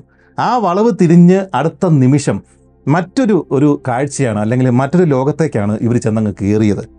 ചുറ്റും നോക്കിക്കഴിഞ്ഞപ്പോഴേക്കും ആദ്യത്തെ ഒരു നിമിഷം ഇവർക്ക് കാര്യമൊന്നും മനസ്സിലായില്ല. പക്ഷേ തൊട്ടടുത്ത നിമിഷം ഇവർക്ക് കാര്യം മനസ്സിലായി. ഒരു ആമസോൺ ഗോത്ര ഗ്രാമത്തിലേക്കാണ് പൊടുന്നനെ ആ വളവ് തിരിഞ്ഞപ്പോഴേക്കും ഇവർ ചെന്നങ്ങ് പെട്ടത് അല്ലെങ്കിൽ ചെന്ന് കയറിയത്. ഈ നദിയുടെ ഇരുവശങ്ങളിലുമായിട്ട് വ്യാപിച്ചു കിടക്കുന്ന വലിയൊരു ഗ്രാമം. അതിന്റെ ഒത്ത നടുവിലൂടെയാണ് ഈ നദി പോകുന്നത്. അങ്ങോട്ടേക്കാണ് ഈ വളവ് തിരിഞ്ഞു കഴിഞ്ഞപ്പോഴേക്കും അറിയാതെ ഇവർ ചെന്ന് പെട്ടത് അല്ലെങ്കിൽ ഇവർ ചെന്ന് കയറിയത്. ഒരു സൂചനയോ മുന്നറിയിപ്പോ കിട്ടാതെ പെട്ടെന്ന് വളവ് തിരിഞ്ഞ് ഈ ഒരു ഗ്രാമത്തിന്റെ ഉള്ളിലേക്ക് അല്ലെങ്കിൽ അതിന്റെ നടുവിലേക്ക് വന്ന് കയറിയതോടെ ഇവർ വരണ്ടുപോയി. റൂസ്വെൽട്ട് ചുറ്റും നോക്കി തീരെ ഉയരമില്ലാത്ത രീതിയിലുള്ള കുറേയേറെ കുടിലുകൾ ഈ നദിയുടെ ഇരുവശങ്ങളിലുമായിട്ട് കാണപ്പെടുന്നുണ്ട്. അവർ ശബ്ദം ഉണ്ടാക്കാതെ മുന്നോട്ട് തുഴഞ്ഞു. ഇവിടെ കിടന്ന് അലമുണ്ടാക്കിയിട്ട് പെട്ടെന്ന് വള്ളങ്ങളൊക്കെ തിരിച്ചു കഴിഞ്ഞാൽ ഇതിനകത്തുള്ള ആളുകളുടെ ശ്രദ്ധ പെട്ടെന്ന് ഇവരിലേക്ക് വരും എന്ന് മനസ്സിലാക്കിയതുകൊണ്ടാണ് ആ വന്ന വരവിൽ തന്നെ ഇവർ ശബ്ദമുണ്ടാക്കാതെ തന്നെ ഇവർ സാവധാനം നദിയിലൂടെ മുന്നോട്ട് പോയിക്കൊണ്ടിരിക്കുകയാണ്. അങ്ങനെ നീങ്ങി കുറച്ച് കഴിഞ്ഞപ്പോഴേക്കും ഇവർക്കൊരു കാര്യം മനസ്സിലായി. ഈ ഗ്രാമം വിജനമാണ്. ഇവിടെ ആരുമില്ല. എന്ത് പറ്റിയതാണ്? ഇവരെ കണ്ടിട്ട് മാറി നിൽക്കുന്നതാണോ? ഒന്നും ഇവർക്ക് മനസ്സിലാവുന്നില്ല. പക്ഷെ വീണ്ടും കുറച്ചുകൂടി മുന്നോട്ട് നീങ്ങി കഴിഞ്ഞപ്പോഴേക്കും ഹോണ്ടോൺ പറഞ്ഞു ഇല്ല ഇവിടെ ആരുമില്ല. ഇത് വിജനമായ ഉപേക്ഷിക്കപ്പെട്ട ഒരു ഗ്രാമമാണ്. കാരണം ഗ്രാമത്തിന്റെ പല ഭാഗങ്ങളിലും വള്ളികളും ബാക്കിയുള്ള മരങ്ങളും പടർപ്പുകളും ഒക്കെ പതുക്കെ പതുക്കെ കയറി വരുന്നുണ്ട്. കുറച്ച് നാളുകളായിട്ട് ഇവിടെ ആൾതാമസമില്ല കാട് ആ ഒരു ഭാഗം തിരിച്ചു പിടിക്കുന്ന ഭാഗമാണ് നമ്മൾ കണ്ടുകൊണ്ടിരിക്കുന്നത്. കുറേ നാളുകൾക്ക് മുമ്പ് തന്നെ ഈ ഗ്രാമത്തിലുള്ള ആളുകൾ ഇവിടം വിട്ടു പോയി കഴിഞ്ഞു. അങ്ങനെ റിവർ ഓഫ് ഡൗട്ടിന്റെ ഒറ്റപ്പെട്ട ഒരു സ്ഥലത്ത് ഒരു കാട്ട് ഗ്രാമത്തിൽ അല്ലെങ്കിൽ ഒരു ഗോത്രവർഗ ഗ്രാമത്തിൽ ഇവർ എത്തിപ്പെട്ടിരിക്കുകയാണ്. പക്ഷേ ആ ഗ്രാമം വിജനമാണ്. അവർ ഉപേക്ഷിച്ചു പോയ കൃഷി സ്ഥലങ്ങളും ഈ നദിയുടെ ഇരുവശങ്ങളിലും അവർക്ക് കാണാൻ സാധിക്കുന്നുണ്ട്. പക്ഷേ അവിടെയൊക്കെ കളകൾ കയറിയിട്ട് അത് നശിച്ച മട്ടാണ്. വളരെയധികം സമയമായിട്ടുണ്ട് ഈ ആളുകൾ ഇവിടെ നിന്ന് പോയിട്ട് എന്ന് അവർക്ക് മനസ്സിലായി. അത് മാത്രമല്ല ചില മരങ്ങളൊക്കെ കത്തിക്കരിഞ്ഞാണ് നിൽക്കുന്നത്. ഒരു പക്ഷേ അവരുടെ ആചാരത്തിന്റെ ഭാഗമായിട്ട് അവർ ചെയ്തതാവാം അല്ലെങ്കിൽ മറ്റെന്തെങ്കിലും സംഭവിച്ചിട്ടുണ്ടാവാം. ഇതിനെല്ലാം പുറമെ ഈ നദിയുടെ ഇരുവശങ്ങളിലും ഇരു കരകളിലും ഇവർ മത്സ്യബന്ധനത്തിന് വേണ്ടിയിട്ട് മീൻ പിടിക്കുവാൻ വേണ്ടിയിട്ട് ഉപയോഗിച്ചിരുന്ന പല രീതിയിലുള്ള ട്രാപ്പുകൾ കെണികളൊക്കെ തകർന്ന് ഈ ഇരുവശങ്ങളിലും കിടപ്പുണ്ട്. അതെല്ലാം ഈ നദിയുടെ ഒഴുക്കിൽപ്പെട്ടിട്ട് അങ്ങോട്ടും ഇങ്ങോട്ടും ഇങ്ങനെ കിടന്ന് അനങ്ങിക്കൊണ്ടിരിക്കുകയാണ്. നിശബ്ദമായ ഒരു ഗ്രാമം വിജനമായ ഒരു ഗ്രാമം അതിലൂടെ ഈ വള്ളങ്ങൾ സാവധാനം പെരുമഴയത്ത് മുന്നോട്ട് നീങ്ങിക്കൊണ്ടിരിക്കുന്ന സമയത്ത് ഇടതുവശത്തും വലത്തുവശത്തും ഇവർ കാണുന്ന ഈ ഒരു കാഴ്ച നമ്മളൊന്ന് സങ്കല്പിച്ച് നോക്കിക്കഴിഞ്ഞാൽ വളരെയധികം ഭയപ്പെടുത്തുന്ന ഒന്ന് തന്നെയാണ്. വീണ്ടും നദിയുടെ അടുത്ത വളവ്. ആ വളവ് കഴിഞ്ഞപ്പോഴേക്കും മറ്റൊരു അത്ഭുതത്തിന്റെ മുന്നിലേക്കാണ് ഇവർ ചെന്ന് കയറിയത് അവിടെ ഈ ഇരുവശങ്ങളിലുള്ള ഗ്രാമങ്ങളെ ബന്ധിപ്പിക്കുവാൻ വേണ്ടിയിട്ട് അവരൊരു തടിപ്പാലം നിർമ്മിച്ചിട്ടുണ്ടായിരുന്നു. അതിന്റെ അവശിഷ്ടങ്ങളാണ് ഇവരുടെ മുന്നിൽ ഇപ്പോഴും കാണുന്നത്. വലിയ പാലമൊന്നുമല്ല. ഈ വെള്ളത്തിനോട് ചേർന്ന് തന്നെ നിർമ്മിച്ചു വെച്ചിരിക്കുന്ന എന്തൊക്കെയോ വള്ളികളും തടികളും ഒക്കെ വെച്ച് കൂട്ടിക്കെട്ടി കുറച്ച് വലിയ തടികളൊക്കെ വെള്ളത്തിലേക്ക് ഇങ്ങനെ ചവിട്ടി താത്തിയിട്ട് അതിന്റെ മുകളിലൂടെ നമ്മുടെയൊക്കെ നാട്ടിൽ പണ്ട് കാലത്ത് നിർമ്മിച്ച രീതിയിലുള്ള ഒരു തടിപ്പാലമാണ് അവരും നിർമ്മിച്ച് വെച്ചിരിക്കുന്നത്. കാട്ടുവള്ളികളൊക്കെ വെച്ചിട്ടാണ് അവരത് കെട്ടിയിരിക്കുന്നത്. പക്ഷേ വെള്ളപ്പൊക്ക സമയത്താവണം എന്തെങ്കിലും തടിയൊക്കെ വന്ന് ഇടിച്ചിട്ട് ഇതിന്റെ ഒരു ഭാഗമെല്ലാം തകർന്ന് തരിപ്പണമായി പോയി. ബാക്കി ഒരു ഭാഗം മാത്രം ഇങ്ങനെ ഒരു സ്മാരകം പോലെ ഒരു വശത്ത് നിൽപ്പുണ്ട്. ഇനിയും പുറം ലോകത്തിന് യാതൊരു പിടിയും കൊടുക്കാതെ കിടക്കുന്ന റിവർ ഓഫ് ഡൗട്ട് അതിന്റെ തീരങ്ങളിൽ മനുഷ്യവാസമുണ്ട് അല്ലെങ്കിൽ ആമസോൺ ഗോത്ര ജനത വസിക്കുന്നുണ്ട് എന്നതിന്റെ ആദ്യ തെളിവാണ് അവരിപ്പോൾ കണ്ടുകൊണ്ടിരിക്കുന്നത്. ഈ ഒരു കാഴ്ച കണ്ടപ്പോഴേക്കും ഇതിൽ താല്പര്യമുള്ള കാഞ്ചിതോ ഹോണ്ടോണിന്റെ കണ്ണുകൾ വിടർന്നു. അദ്ദേഹത്തിന് വലിയ താല്പര്യമായി. പക്ഷേ ബാക്കിയുള്ളവർക്ക് അവരുടെ കണ്ണുകളിൽ ഭീതിയാണ് നിഴലിക്കുന്നത്. ഓർക്കുക ഇവർ അബദ്ധത്തിൽ വിചാരിക്കാത്ത സമയത്ത് ഒരു വളവ് തിരിഞ്ഞു കഴിഞ്ഞപ്പോഴേക്കുമാണ് ഈ ഒരു ഗ്രാമത്തിന്റെ ഫ്രണ്ടിലേക്ക് അല്ലെങ്കിൽ ഇതിന്റെ മധ്യത്തിലേക്ക് ഇവർ ചെന്ന് പെട്ടത്. ഇതുപോലെ ഇനിയും സംഭവിക്കാൻ സാധ്യതയുണ്ട്. ഇത് വിജനമായ ഗ്രാമമാണ്. പക്ഷേ അടുത്തത് അങ്ങനെ ആവണം എന്ന് നിർബന്ധമില്ല. അതുകൊണ്ടാണ് ആളുകൾ ഭയപ്പെട്ടത്. പുറം ലോകവുമായിട്ട് യാതൊരു ബന്ധവുമില്ലാത്ത പുറം ലോകത്തുനിന്ന് വന്നിരിക്കുന്ന ആളുകളെ കണ്ടിട്ടില്ലാത്ത ആളുകളാണ് ഈ റിവർ ഓഫ് ഡൗട്ടിന്റെ തീരങ്ങളിൽ താമസം ഉറപ്പിച്ചിട്ടുള്ളത്. അതുകൊണ്ട് തന്നെ പെട്ടെന്ന് നദിയിൽ ഇവരെ കണ്ടു കഴിഞ്ഞാൽ ഈ റൂസ്വെൽറ്റിനെയും സംഘത്തെയും കണ്ടു കഴിഞ്ഞാൽ അവരെ ആക്രമിക്കും എന്ന് ഉറപ്പാണ്. ഈ ഗ്രാമത്തിന്റെ ഘടന കുടിലുകൾ നിർമ്മിച്ചിരിക്കുന്ന രീതി മീൻപിടുത്ത ഉപകരണങ്ങൾ ഇതെല്ലാം ശ്രദ്ധിച്ച അല്ലെങ്കിൽ നിരീക്ഷിച്ച കാഞ്ചിതോ ഹോണ്ടോണിന്റെ വിചാരം ഇവർ നമ്മൾ മുമ്പ് പറഞ്ഞ കഴിഞ്ഞ വീഡിയോകളിൽ നമ്മൾ കണ്ട ഇവർ കണ്ട നമ്പിക്കാരോകൾ ആ നമ്പിക്കാരോളിൽ പെടുന്ന മറ്റൊരു ഉപവിഭാഗം നവൈദ എന്ന് വിളിക്കപ്പെടുന്ന ഒരു ഗോത്രമാണ് ഇത്. അല്ലെങ്കിൽ അതാവാനാണ് സാധ്യത എന്നാണ് ഹോണ്ടോൺ കരുതുന്നത്. ഈ നവേദ ഗ്രൂപ്പുകാർക്ക് പുറം ലോകമായിട്ട് യാതൊരു ബന്ധവുമില്ല എന്ന് മാത്രവുമല്ല ആക്രമണകാരികളായിട്ടുള്ള ഒരു ഗോത്രവർഗം കൂടിയാണ് ഇവർ ഓർക്കുക നമ്പിക്കാരോൾ നമ്മൾ മുമ്പ് പറഞ്ഞ നമ്പിക്കാരോൾ പൊതുവേ കലഹപ്രിയരാണ്. അവരുടെ ഗോത്രത്തിൽപ്പെടുന്ന അല്ലെങ്കിൽ അവരുടെ വംശത്തിൽപ്പെടുന്ന ആളുകൾ തന്നെയാണ് ഈ നവേദ എന്ന് പറയുന്ന ഈ ഗ്രൂപ്പുകാരും. ഇത് നവേദ തന്നെയാണെങ്കിൽ അവർ ശരിക്കും നമ്പിക്കാരോളേക്കാൾ കൂടുതൽ പ്രശ്നം ഉണ്ടാക്കാൻ സാധ്യതയുള്ള ഒരു വർഗമാണ് ഒരു കാര്യം ഉറപ്പാണ് ഇവർ ഈ ഗ്രാമം ഉപേക്ഷിച്ചിട്ട് പോയിട്ടുണ്ടെങ്കിലും ഈ നദീതീരം വിട്ട് അധികം ഉള്ളിലേക്ക് കയറാനായിട്ട് സാധ്യതയില്ല. നമ്മൾ മുമ്പ് പറഞ്ഞാണ് നദീതീരത്താണ് എല്ലാം ഇരിക്കുന്നത്. മീന് ഭക്ഷണം അങ്ങനെയുള്ള എല്ലാ സാധനങ്ങളും കിട്ടുന്നത് ഈ നദിയിലാണ്. അതുകൊണ്ട് തന്നെ ഇവർ ഈ തീരം വിട്ട് അധികം ഉള്ളിലേക്ക് പോകുവാൻ സാധ്യതയില്ല. അങ്ങനെയാണെങ്കിൽ ഈ നമ്മുടെ ഈ എക്സ്പീഡിഷൻ സംഘത്തിന്റെ ഈ വരവും പോക്കും ഒക്കെ ഇവർ ഒരു പക്ഷേ ഉള്ളിൽ നിന്ന് കാണുന്നുണ്ടാവണം. മറ്റൊരു ഭാഗത്തു നിന്നോ വേറെ ഏതെങ്കിലും സ്ഥലത്ത് നിന്ന് ഇവർ കണ്ടിട്ടുണ്ടാവണം. അത് ഉറപ്പാണ്. പക്ഷേ എന്ത് കാരണം കൊണ്ടാണ് അവർ ഈ ഗ്രാമം ഉപേക്ഷിച്ചത്? വെള്ളപ്പൊക്ക കാലത്ത് വെള്ളം കയറി വരുന്ന സമയത്ത് ഇത്തരം നദീതീരങ്ങളിലുള്ള ഗ്രാമങ്ങൾ ഉപേക്ഷിച്ച ശേഷം ഇവർ ഉൾവനങ്ങളിലേക്ക് പോകുന്ന പതിവ് സാധാരണ ഉള്ളതാണ്. ഒന്നുകിൽ അതാവാം കാരണം. അതുപോലെ തന്നെ മറ്റു വർഗക്കാരുടെ ആക്രമണങ്ങൾ അതേ സമയത്ത് തന്നെ ഇവരുടെ തന്നെ മറ്റ് ഗ്രാമത്തിൽ നിന്നുള്ള ആളുകളെ ആക്രമണം ഇതൊക്കെ ഉണ്ടാവാറുണ്ട്. അപ്പോൾ ഇതിൽ ഏതെങ്കിലും ഒരു കാരണം കൊണ്ടാവണം ഇവർ ഈ ഗ്രാമം ഇത്രയും വലിയൊരു ഗ്രാമം പാലമൊക്കെ നിർമ്മിച്ചിട്ട് ഇവർ കുറേ നാളായിട്ട് താമസിക്കുന്ന ഈ ഒരു വലിയ ഗ്രാമം ഉപേക്ഷിച്ചിട്ട് അവർ പോയത്. എന്താണെങ്കിലും റിവർ ഓഫ് ഡൗട്ടിന്റെ തീരത്ത് കണ്ട ഈ വിജനമായ കാട്ടുഗ്രാമം അത്ര സുഖകരമായ ഒരു കാഴ്ച ആയിരുന്നില്ല. അങ്ങനെ ആ ഗ്രാമത്തിന്റെ വിശാലമായ ആ ഒരു ദൃശ്യം നിർജീവമായ ആ ഒരു ദൃശ്യം പുറയിലാക്കിക്കൊണ്ട് ഇവരുടെ വഞ്ചികൾ വീണ്ടും മുന്നോട്ടേക്ക് പോയി. രണ്ട് മൂന്ന് വളവുകൾ കഴിഞ്ഞപ്പോഴേക്കും കാടും ചുറ്റുവട്ടത്തുള്ള പഴയ കാഴ്ചകളെല്ലാം അതുപോലെ തന്നെ തിരികെ വന്നു. ഈ തീരത്തോട് ചേർന്ന് തന്നെ വലിയ വലിയ മരങ്ങൾ വൃക്ഷങ്ങൾ വനങ്ങളൊക്കെ വീണ്ടും മടങ്ങി വന്നു. കാട് പഴയതുപോലെ തന്നെയായി. എന്നാൽ കുറച്ച് കഴിഞ്ഞപ്പോഴേക്കും റൂസ്വെൽറ്റിന് തന്നെ അതേ വഞ്ചിയിൽ ഉണ്ടായിരുന്ന നമ്മുടെ ഷെറി അദ്ദേഹം പെട്ടെന്ന് എഴുന്നേറ്റ് നിന്നു. അദ്ദേഹം മുകളിലേക്കാണ് നോക്കുന്നത്. കുറേ മരങ്ങൾ ഈ മുകളിലേക്ക് ഇവർ പോകുന്നതിന്റെ മുകളിൽ ചാഞ്ഞ് കിടപ്പുണ്ട്. അങ്ങോട്ടേക്കാണ് അദ്ദേഹം നോക്കുന്നത്. അവിടെ നിന്ന് വിചിത്ര രീതിയിലുള്ള കുറച്ച് ശബ്ദങ്ങൾ അദ്ദേഹം കേൾക്കുന്നുണ്ട്. അദ്ദേഹം എഴുന്നേറ്റ് നിന്ന് നോക്കിക്കഴിഞ്ഞപ്പോഴേക്കും ബാക്കിയുള്ള ആളുകളും മുകളിലേക്ക് നോക്കി. എന്താണ് ശബ്ദം? എവിടെ നിന്നാണ് ഇത് വരുന്നത്? ആമസോൺ കാടുകളിലെ മറ്റൊരു പ്രൈമേറ്റ് വർഗമായിട്ടുള്ള ഊളി മങ്കികൾ അവരുടെ ശബ്ദമായിരുന്നു അവർ കേട്ടത്. നദിയിലേക്ക് വളഞ്ഞു കിടക്കുന്ന കൂറ്റൻ വൃക്ഷങ്ങളുടെ മുകളിലാണ് ഈ ഊളി മങ്കികൾ ഇരിക്കുന്നത്. സാധാരണ കുരങ്ങുകളിൽ കാണുന്നതിനേക്കാൾ കൂടുതൽ രോമങ്ങൾ ഇവരുടെ ശരീരത്തിലുണ്ട്. അതുകൊണ്ടാണ് ഇവരെ ഊളി മങ്കികൾ എന്ന് വിളിക്കുന്നത്. വളരെയധികം ഇമോഷണൽ ആയിട്ടുള്ള സെൻസിറ്റീവ് ആയിട്ടുള്ള ഒരു കുരങ്ങ് വർഗമാണ് ഈ ഊളി മങ്കികൾ. ഇവരെ ഒരു ഒറ്റപ്പെടുത്തിയിട്ട് ഒരു സ്ഥലത്തോ അല്ലെങ്കിൽ ഒരു മൃഗശാലയിലോ കൊണ്ടിട്ട് കഴിഞ്ഞാൽ വിഷാദ രോഗത്തിന് വരെയും അടിമപ്പെടുന്ന രീതിയിലുള്ള ഒരു മൃഗമാണ് ഈ വൂളി മങ്കി ഷെറി ഉടൻ തന്നെ തോക്കെടുത്തു. സാധാരണഗതിയിൽ സ്പെസിമെൻ കളക്ട് ചെയ്യാൻ വേണ്ടിയിട്ടാണ് ഷെറി ഇങ്ങനെ തോക്കെടുത്ത് വെടിവെക്കുന്നത്. അത് തന്നെയായിരിക്കും എന്നാണ് എല്ലാവരും കരുതിയത്. പക്ഷേ ഇപ്രാവശ്യം ഷെറി തോക്കെടുത്തത് അതിനല്ല നല്ലൊരു ഡിന്നർ തരപ്പെടുത്തുവാൻ വേണ്ടിയിട്ടാണ് ഷെറി തോക്കെടുത്തത്.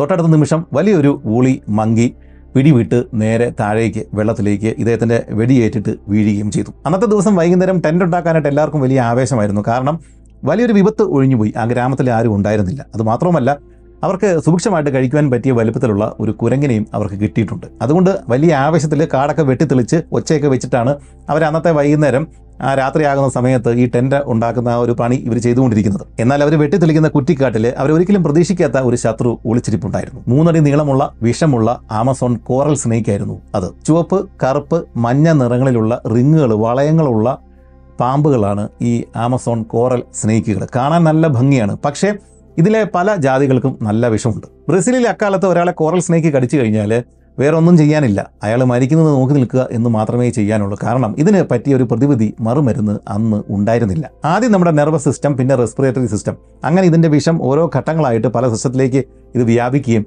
അവസാനം സാവധാനം മരണം സംഭവിക്കുകയും ചെയ്യും. സാധാരണഗതിയിൽ കാടിന്റെ തണലിൽ ഇതുപോലെ അടിക്കാടിൽ കുറ്റിക്കാടിലൊക്കെ കഴിയാനായിട്ട് ഇഷ്ടപ്പെടുന്ന ഇവറ്റകൾ അങ്ങനെ പുറത്തേക്ക് ഇറങ്ങി വരാറില്ല. അതുകൊണ്ട് തന്നെ ഈ ജാതിയിലുള്ള പാമ്പുകളെ കണ്ടു കിട്ടാനായിട്ട് വളരെയധികം പ്രയാസവുമാണ്. അടിക്കാട് വെട്ടിത്തെളിക്കുന്ന തിരക്കിൽ ഈ വീണ് കിടക്കുന്ന ഒരു മരത്തിന്റെ കീഴെ ഈ കോറൽ സ്നേക്ക് കിടക്കുന്നത് ആരും കണ്ടില്ല. എന്നാൽ തനിക്ക് ചുറ്റും വളരെയധികം കാലടി ശബ്ദങ്ങൾ കാൽപാദത്തിന്റെ ശബ്ദങ്ങളൊക്കെ തിരിച്ചറിഞ്ഞ ഈ കോറൽ സ്നേക്ക് ആക്രമിക്കാനായിട്ട് സജ്ജനായിട്ട് വളഞ്ഞു പിരിഞ്ഞ് ഇങ്ങനെ നിൽക്കുകയാണ്. ഓർക്കുക ഈ പര്യവേഷണ സംഘത്തിലെ ബ്രസീലിയൻ ആളുകളുണ്ടല്ലോ. അവരുടെ കാലിൽ ഒരു ബൂട്ടോ ചെരുപ്പോ ഒന്നുമില്ല. ഇവർ കാലിൽ ഒന്നും ഇല്ലാതെ തന്നെയാണ് ഇതിനകത്തോട് നടക്കുന്നത്. അങ്ങനെ മുന്നോട്ട് നീങ്ങിയ ഒരാൾ തന്റെ കാലെടുത്ത് മുന്നോട്ട് വെക്കുന്ന സമയത്താണ് കാലിന്റെ അടിയിൽ ആക്രമിക്കാൻ തയ്യാറായിട്ട് ത്രാഷ് ചെയ്ത് നിൽക്കുന്ന ഈ കോറൽ സ്നേക്കിനെ കാണുന്നത്. അയാൾ പേടിച്ച് വരണ്ടിട്ട് കാൽ അവിടെ നിന്ന് മാറ്റി മറ്റൊരു സ്ഥലത്ത് കൊണ്ട് കാലങ്ങ് കുത്തി. പക്ഷേ ആ സമയത്ത് തന്നെ ഇദ്ദേഹം കയ്യിൽ നിന്ന് ആക്സ് കോടാലി എടുത്തിട്ട് ഈ സ്നേക്കിനെ വെട്ടാനായിട്ട് ഒരുമ്പിട്ടു പക്ഷേ ആ ഒരു സമയം കൊണ്ട് പാമ്പ് അവിടെ നിന്ന് ഭയപ്പെട്ട് പെട്ടെന്ന് അവിടെ നിന്ന് മാറിക്കളഞ്ഞു. പക്ഷെ പാമ്പ് അവിടെ നിന്ന് ഭയപ്പെട്ടിട്ട് വളരെ വേഗത്തിൽ ഇഴഞ്ഞു മാറിയത് നേരെ റൂസ്വെൽട്ടിന് നേർക്കാണ്. പൊടുന്നനെ തന്റെ കാൽ ചുവട്ടിൽ ഒരു പാമ്പിനെ കണ്ടതോടെ റൂസ്വെൽട്ട് തന്റെ ബൂട്ടിട്ട കാലുകൾ വെച്ചിട്ട് അതിനെ ചവിട്ടി കൊല്ലുവാൻ വേണ്ടിയിട്ട് ഒരു ശ്രമം നടത്തി. തന്റെ ഇരു കാലുകളും മുകളിലേക്ക് ഉയർത്തിയിട്ട് റൂസ്വെൽട്ട് പാമ്പിനെ മാറി മാറി കാൽ വെച്ചിട്ട് ചവിട്ടി കൊല്ലുവാൻ ശ്രമിക്കുന്ന രംഗം കണ്ടിട്ട്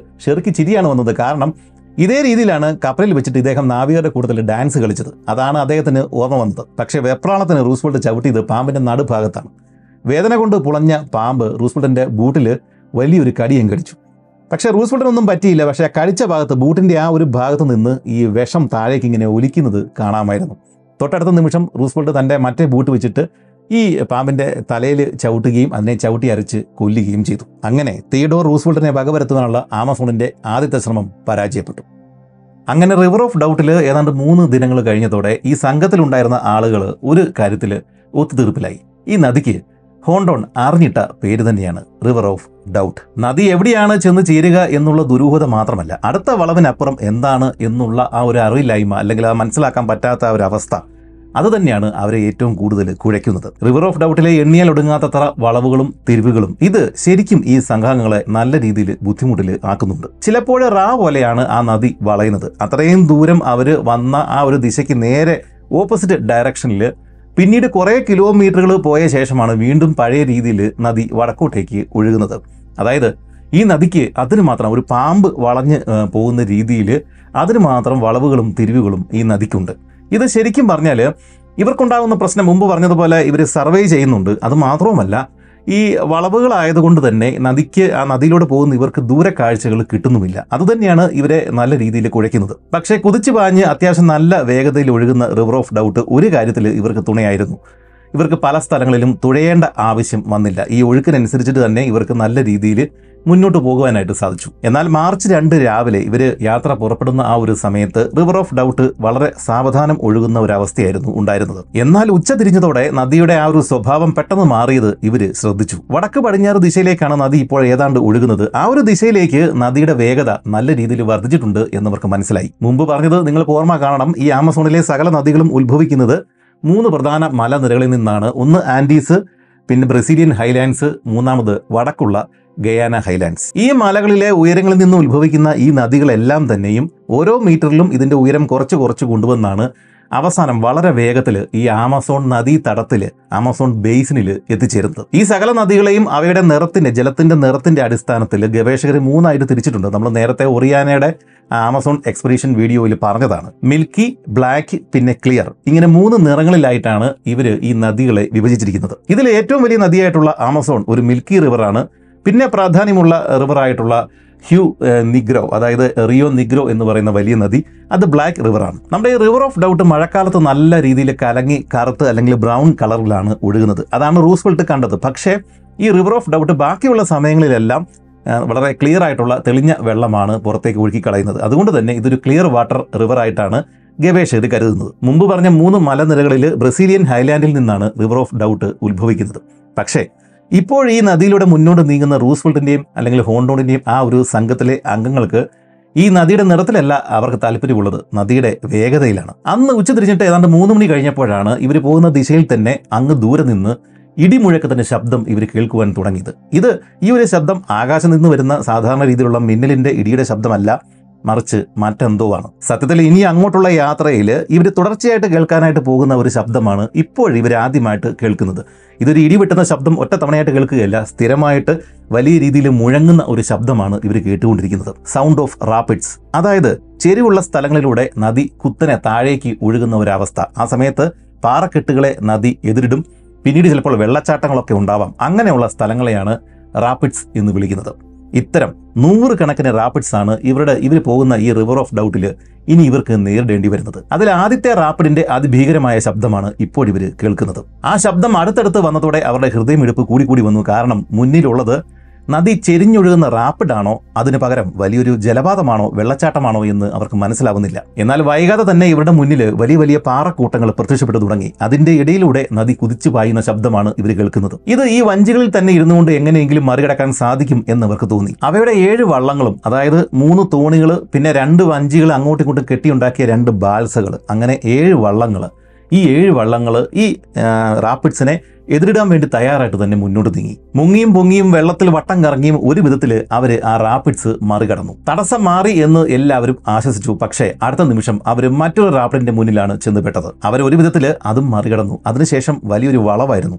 ആ വളവ് കഴിഞ്ഞപ്പോൾ അതാ വീണ്ടും മറ്റൊരു വലിയ റാപ്പിഡ്. ഇത് ഇപ്പോഴിവർ കവർ ചെയ്ത് വന്ന ഈ രണ്ട് റാപ്പിഡ്സിനേക്കാളും വലിയ ഒരു നീളമുള്ള അല്ലെങ്കിൽ കുറേ ദൂരമുള്ള വലിയൊരു റാപ്പിഡാണ് എന്ന് ഇവർക്ക് മനസ്സിലായി. ഇതെല്ലാം കണ്ട് ആകെ അമ്പരന്ന് പോയ അവർ ഇനിയും മുന്നോട്ട് പോകുന്നത് ശരിയല്ല ബുദ്ധിയല്ല. ഈ ഒരു നദിയുടെ ഘടന ശരിക്കും പഠിച്ചിട്ട് മുന്നോട്ട് പോയാൽ മതി എന്നവർക്ക് മനസ്സിലായതോടെ അവർ വഞ്ചികൾ തീരത്തേക്ക് അടുപ്പിച്ചു. ഇനി ഇവിടെ നിന്നുകൊണ്ട് ഈ നദി നല്ല രീതിയിൽ പഠിക്കണം. ഈ റാപ്പിഡിന് എത്രത്തോളം ദൂരമുണ്ട് ഈ റാപ്പിഡ്സിന്റെ ഇടയിൽ എവിടെയെങ്കിലും ജലപാതമുണ്ടോ അങ്ങനെയുള്ള കാര്യങ്ങളെല്ലാം പഠിച്ച ശേഷം മാത്രമേ ഇനി ഇങ്ങോട്ടേക്ക് ഇവർക്ക് പോകുവാനായിട്ട് സാധിക്കുകയുള്ളൂ. ബ്രസീലിയൻസിനോട് ആ ഒരു സ്ഥലത്ത് ടെന്റ് അടിക്കുവാനായിട്ട് പറഞ്ഞ ശേഷം ഹോണ്ടോണും ബാക്കിയുള്ള ഓഫീസേഴ്സും കാട്ടിനുള്ളിലൂടെ തന്നെ ഇവരുടെ കയ്യിലുണ്ടായിരുന്ന കോടാലികളും കത്തികളൊക്കെ വെച്ചിട്ട് കാട് വകഞ്ഞ് വെട്ടി മാറ്റിയിട്ട് ഇവർ ആ നദിയുടെ തീരത്തൂടെ തന്നെ മുന്നോട്ട് നീങ്ങി. കുറച്ചുകൂടെ മുന്നോട്ട് നീങ്ങിയിട്ട് ഈ റാപ്പിഡിന്റെ ശരിക്കുള്ള ഘടനയൊന്ന് കാണാൻ വേണ്ടിയിട്ടാണ് ഇവർ മുന്നോട്ട് നീങ്ങുന്നത്. പക്ഷേ അവരുടെ മനസ്സ് തകർക്കുന്ന ഒരു കാഴ്ചയായിരുന്നു മുന്നിൽ ഉണ്ടായിരുന്നത് ഏതാണ്ട് ഒന്നര കിലോമീറ്റർ നീളത്തിൽ ആ റാപ്പിഡ്സ് ഇങ്ങനെ അലതല്ലി കിടക്കുകയാണ്. ഇതിനിടയിൽ നൂറുകണക്കിന് പാറക്കൂട്ടങ്ങൾ അതിന്റെ ഇടയിലൂടെ ഈ നദി ഞെങ്ങി ഞെരുങ്ങിയാണ് ഒഴുകുന്നത്. അങ്ങനെ ഒഴുകേണ്ടി വരുന്നതുകൊണ്ട് തന്നെ അതിഭീകരമായ വേഗതയാണ് നദിക്ക് ആ ഭാഗങ്ങളിൽ ഉള്ളത്. ഇതിനെല്ലാം പുറമെ ഈ ഒരു ഒന്നര കിലോമീറ്റർ നീളത്തിൽ രണ്ട് ചെറിയ വെള്ളച്ചാട്ടങ്ങളും ഉണ്ട്.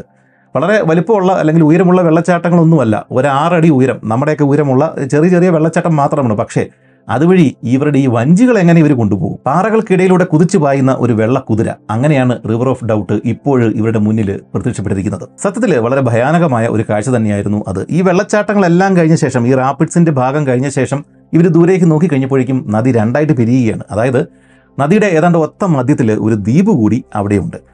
അവിടെ ചെന്ന് അല്ലെങ്കിൽ ആ ഒരു ഭാഗത്ത് എത്തിപ്പെട്ടാൽ മാത്രമേ ഇവർക്ക് പിന്നീട് ശാന്തമായിട്ട് ഒഴുകുന്ന റിവർ ഓഫ് ഡൗട്ടിലേക്ക് ചെന്ന് എത്തുവാനായിട്ട് സാധിക്കുകയുള്ളൂ. ഈ വെള്ളച്ചാട്ടങ്ങൾ റാപ്പിഡ്സ് ഇതിന്റെ ഇടയിലെല്ലാം മറ്റൊരു ത്രസിപ്പിക്കുന്ന കാഴ്ചയുണ്ടായിരുന്നു രണ്ട് കൂറ്റൻ പാറകൾ അതിന്റെ ഇടയിലൂടെ നമ്മുടെ ഈ പൈപ്പിൽ നിന്ന് വെള്ളം വരുന്നത് പോലെ ഈ നദി അങ്ങ് ചീറ്റിത്തെറിക്കുകയാണ്. വളരെ കുറഞ്ഞ ഇടയുള്ള ആ ഒരു സ്ഥലത്തൂടെ അതിവേഗതയിൽ നദി പുറത്തേക്ക് ചീറ്റിത്തെറിക്കുകയാണ്. പീരങ്കിക്കുഴലിൽ നിന്ന് ഉണ്ട പുറത്തേക്ക് പോകുന്നത് പോലെ എന്നാണ് ഷെറി എഴുതിയിരിക്കുന്നത്. അതായത് അത്ര വേഗതയിൽ വെള്ളം ചീറ്റുന്ന രീതിയിലാണ് ഈ റിവർ ഓഫ് ഡൗട്ട് ആ പാറകൾക്കിടയിലൂടെ ഞെങ്ങി ഞെരുങ്ങി പുറത്തേക്ക് ചീറ്റുന്നത്. ഇത്തരം ദുർഘടമായിട്ടുള്ള ഒരു സ്ഥലത്തൂടെ തോണികളിലൂടെ യാത്ര ചെയ്യുക എന്ന് പറയുന്ന കാര്യം ചിന്തിക്കാൻ പോലും പറ്റില്ല. ഇവരുടെ മുന്നിൽ ഇനി ഒറ്റ വഴിയേ ഉള്ളൂ പോർട്ടേജ്. അതായത് ഈ നദിയുടെ എത്രത്തോളം ദൂരം ഈ ഒന്നര കിലോമീറ്റർ ദൂരം റാപ്പിഡ്സ് ഉണ്ട് അത്രയും ദൂരം ഈ തോണികൾ ഇവർ ഈ നദിയുടെ വശത്തൂടെ അല്ലെങ്കിൽ ഈ കാട്ടിനുള്ളിലൂടെ ഒരു വഴി ഉണ്ടാക്കിയ ശേഷം മരങ്ങളെല്ലാം വെട്ടി വഴി ഉണ്ടാക്കിയ ശേഷം അതിലൂടെ ഈ തോണികൾ കെട്ടി വലിച്ചിട്ട് മുമ്പ് പറഞ്ഞ ആ ദ്വീപുകളുള്ള ആ ഒരു സ്ഥലത്തേക്ക് പോയി ഇറക്കണം. അത്രയും ദൂരം.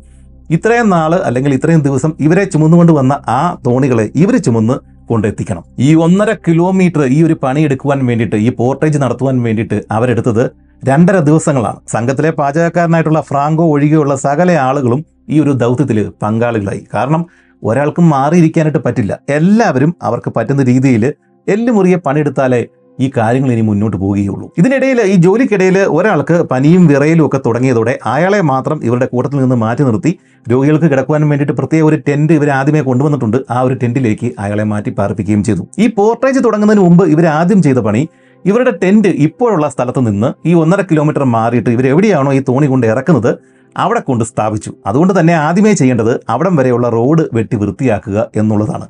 ഒന്നര കിലോമീറ്റർ ദൂരം ആമസോൺ വനം വെട്ടിത്തെളിച്ച് ഒരു വഴി ഉണ്ടാക്കണം. ഹോണ്ടോണിന്റെ കാര്യത്തിൽ ഇത് പുല്ലിക്ക് പുതിയൊരു കാര്യമൊന്നുമല്ല. പക്ഷേ മൂന്ന് അമേരിക്കൻസ് ശരിക്കും വിയർത്തു. ഇത്തരം പല പല പണികൾ മുന്നിൽ ഉള്ളതുകൊണ്ട് തന്നെ ഈ സംഘത്തെ പലതായിട്ട് ഹോണ്ടോൺ മാറ്റി വിഭജിച്ചു. അതിൽ കെർമിറ്റിന്റെ പണി ആ ഒന്നര കിലോമീറ്റർ ദൂരം അപ്പുറയുള്ള സ്ഥലത്ത് പുതിയൊരു ടെന്റ് അങ്ങനെയുള്ള കാര്യങ്ങളൊക്കെ പണിയുക എന്നുള്ളതാണ്. ലിറ അങ്ങനെയുള്ള ബാക്കിയുള്ള ഓഫീസേഴ്സിന്റെ പണി എന്ന് പറയുന്നതാണ്. ഇതുവഴി ഈ റോഡ് വലിയൊരു റോഡ് ഉണ്ടാക്കിയെടുക്കുക. റോഡെന്ന് പറഞ്ഞാൽ ചെറിയൊരു പാത അത് അതിൽ കൂടെ വേണം ഇവർക്ക് ഈ വഞ്ചികൾ വലിച്ചു കൊണ്ടുപോകാനായിട്ട് അടിക്കാടെല്ലാം വെട്ടി തെളിച്ചിട്ട് അവിടെയുള്ള മരങ്ങൾക്കിടയിലൂടെ ഒരു പാത ഉണ്ടാക്കിയ ശേഷം വേണം ഇവർക്ക് ഈ പണി നടത്താൻ വേണ്ടിയിട്ട്. ഇവർ ഇങ്ങനെ ഈ പാത ഉണ്ടാക്കുന്ന സമയത്ത് തന്നെ ഇവർ പോകുന്ന വഴിയിൽ അത്യാവശ്യം വലിപ്പമുള്ള നല്ല ഉരുളൻ തടികൾ ഉരുണ്ടിരിക്കുന്ന തടികൾ അതെല്ലാം ഇവർ വെട്ടി വീഴ്ത്തുന്നുണ്ട്. അതെന്തിനാണ്? ആ തടികളുടെ മേളിൽ കൂടെ വേണം മുകളിൽ കൂടെ വേണം ഇവർക്ക് ഈ വഞ്ചികൾ ഉരുട്ടി വലിച്ചു കൊണ്ട് പോകാനായിട്ട്. അങ്ങനെ ഇവർ കഷ്ടപ്പെട്ടിട്ട് ആ പാത ഉണ്ടാക്കിയെടുത്തു മരങ്ങൾ വെട്ടി ഇങ്ങനെ റോളർ പോലെ ആക്കിയെടുത്തു. ഇതിനുശേഷം ഇവരുടെ കയ്യിലുണ്ടായിരുന്ന സകല സാധനങ്ങളും ടെന്റ് ഉൾപ്പെടെയുള്ള എല്ലാ സാധനങ്ങളും ഈ വഴിയിലൂടെ ഇവർ അപ്പുറേ കടത്തിച്ചു. എല്ലാ സാധനങ്ങളും അപ്പുറേ എത്തിയ ശേഷം സകല ആളുകളും വീണ്ടും ഒന്നര കിലോമീറ്റർ തിരിച്ചു നടന്നു ഈ വഴിയിലൂടെ എന്നിട്ട് ഇവരുടെ വഞ്ചികൾ ഇവർ കാട്ടുവള്ളികളും ഇവരുടെ കയ്യിലുണ്ടായിരുന്ന ചെറിയ ചെറിയ വടങ്ങളും ഒക്കെ ഉപയോഗിച്ചിട്ട് വലിച്ച് കരയിലേക്ക് കയറ്റിയിട്ട് ഇവർ വെട്ടി വീഴ്ത്തിയ ആ മരങ്ങളുടെ റോളേഴ്സ് ആ ഒരു ഉരുണ്ട തടികൾ അത് നിലത്ത് വെച്ചിട്ട് അതിന്റെ മുകളിലൂടെ ഉരുട്ടി ഉരുട്ടി വേണം ഇവർക്ക് ഈ വഴിയിലൂടെ കൊണ്ടുപോകാനായിട്ട്. ഓർക്കുക ആമസോൺ വനത്തിലൂടെ പാറകളും ഒക്കെ നിറഞ്ഞിരിക്കുന്ന അല്ലെങ്കിൽ പൊങ്ങിയും താന്നും ഒക്കെ കിടക്കുന്ന അങ്ങനെയുള്ള ഒരു വനഭൂമിയിലൂടെ ഇത് മുഴുവൻ വെട്ടിത്തെളിച്ചിട്ട് ഈ പറയുന്ന രീതിയിലുള്ള റോളേഴ്സ് ഉണ്ടാക്കിയെടുത്തിട്ട് അതിന്റെ മുകളിലൂടെ ഏഴ് വഞ്ചികൾ ഇവർ കെട്ടിവലിക്കുകയാണ്. ഈ കൂട്ടത്തിൽ ഈ വഞ്ചികൾക്ക് പരിക്കുകൾ പറ്റാതെ നോക്കുകയും വേണം. അങ്ങോട്ടും ഇങ്ങോട്ടും മാറി ഈ വഞ്ചികൾ മറിഞ്ഞു പോയി കഴിഞ്ഞാൽ ഒന്നാമതായി പഴയ ആ നമ്പിക്കാരമുള്ള വഞ്ചികളാണ്. വലിയ ബലമൊന്നും ഉള്ള വഞ്ചികളല്ല. ഇതിൽ തന്നെ മൂന്നാലെണ്ണം ചോരുന്നുണ്ട്. അങ്ങനെയുള്ള വഞ്ചികളാണ് ഇവർ കരയിലൂടെ കെട്ടി വലിക്കുന്നത് ഒരേ സമയം തള്ളുകയും ഈ കാട്ടുവള്ളികൾ വെച്ചിട്ട് വലിക്കുകയും ചെയ്യുന്നുണ്ട്. അങ്ങനെയാണ് ഇവർ മുന്നോട്ട് നീങ്ങുന്നത്. വളരെയധികം അധ്വാനവും ക്ഷമയും സമയവും വേണ്ട ഒരു പണിയാണ്. വളരെയധികം ശ്രദ്ധിച്ച് ചെയ്തില്ലെങ്കിൽ ഇവർ ചെയ്യുന്നതെല്ലാം പാഴായി പോവും. ഏതെങ്കിലും ഒരു വള്ളം കേടായി പോയി കഴിഞ്ഞാൽ വലിയ ബുദ്ധിമുട്ടാകുകയും ചെയ്യും. ഈ പണികൾക്കിടയിൽ ആമസോൺ മഴക്കാടിലെ കനത്ത ഈർപ്പം നിറഞ്ഞ അന്തരീക്ഷമാണ്.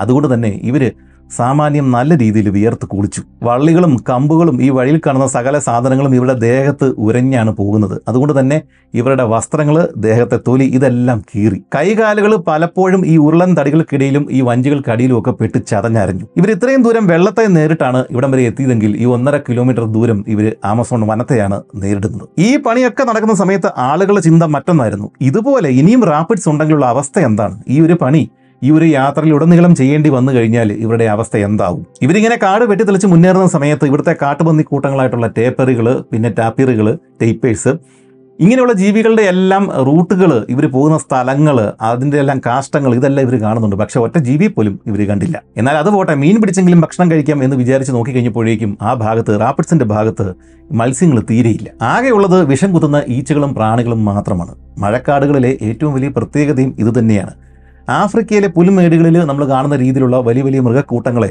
ആമസോൺ വനത്തിൽ നമുക്ക് കാണാൻ കിട്ടില്ല. ആഫ്രിക്കയിൽ മൃഗങ്ങളുടെ എണ്ണവും ആമസോണിൽ മൃഗങ്ങളുടെ വൈവിധ്യവുമാണ് മുന്നിട്ട് നിൽക്കുന്നത്. ഇത്തരം മഴക്കാടുകളിൽ ഇവിടെയുള്ള ജീവികളുടെ ഏറ്റവും വലിയ പ്രതിരോധം എന്ന് പറയുന്നത് ഒളിച്ചിരിക്കുക എന്നത് തന്നെയാണ്. അതുകൊണ്ട് തന്നെയാണ് നമ്മൾ നോക്കിക്കഴിഞ്ഞാൽ മനസ്സിലാക്കാം ആമസോൺ വനങ്ങളിലെ മിക്ക ജീവികളും മാളങ്ങൾ തുരന്ന് അല്ലെങ്കിൽ കുറ്റിക്കാടുകൾക്കടിയിൽ ഇരുട്ടത്ത് ജീവിക്കുന്ന ജീവികളാണ് ഇവിടെയുള്ളതിൽ ഭൂരിഭാഗം മൃഗങ്ങളും. റൂസ്വെൽട്ടും കൂട്ടരും വൈകുന്നേരങ്ങളിൽ ടെന്റ് കിട്ടുന്ന അതേ സമയത്ത് തന്നെ ഇവർക്ക് ചുറ്റുമുള്ള കാടുകളിൽ മറ്റൊരു ജീവിയും ടെന്റ് കിട്ടുന്നുണ്ടായിരുന്നു. ദക്ഷിണ അമേരിക്കയിൽ വ്യാപകമായിട്ട് കാണുന്ന ടെന്റ് മേക്കിംഗ് ബാറ്റ്സ് ആയിരുന്നു അത്.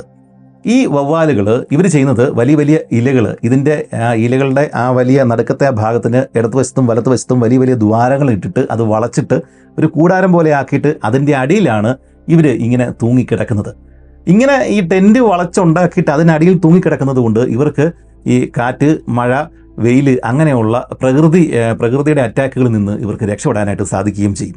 ഇതെല്ലാം ഇവർക്ക് ചുറ്റും ഉണ്ട്.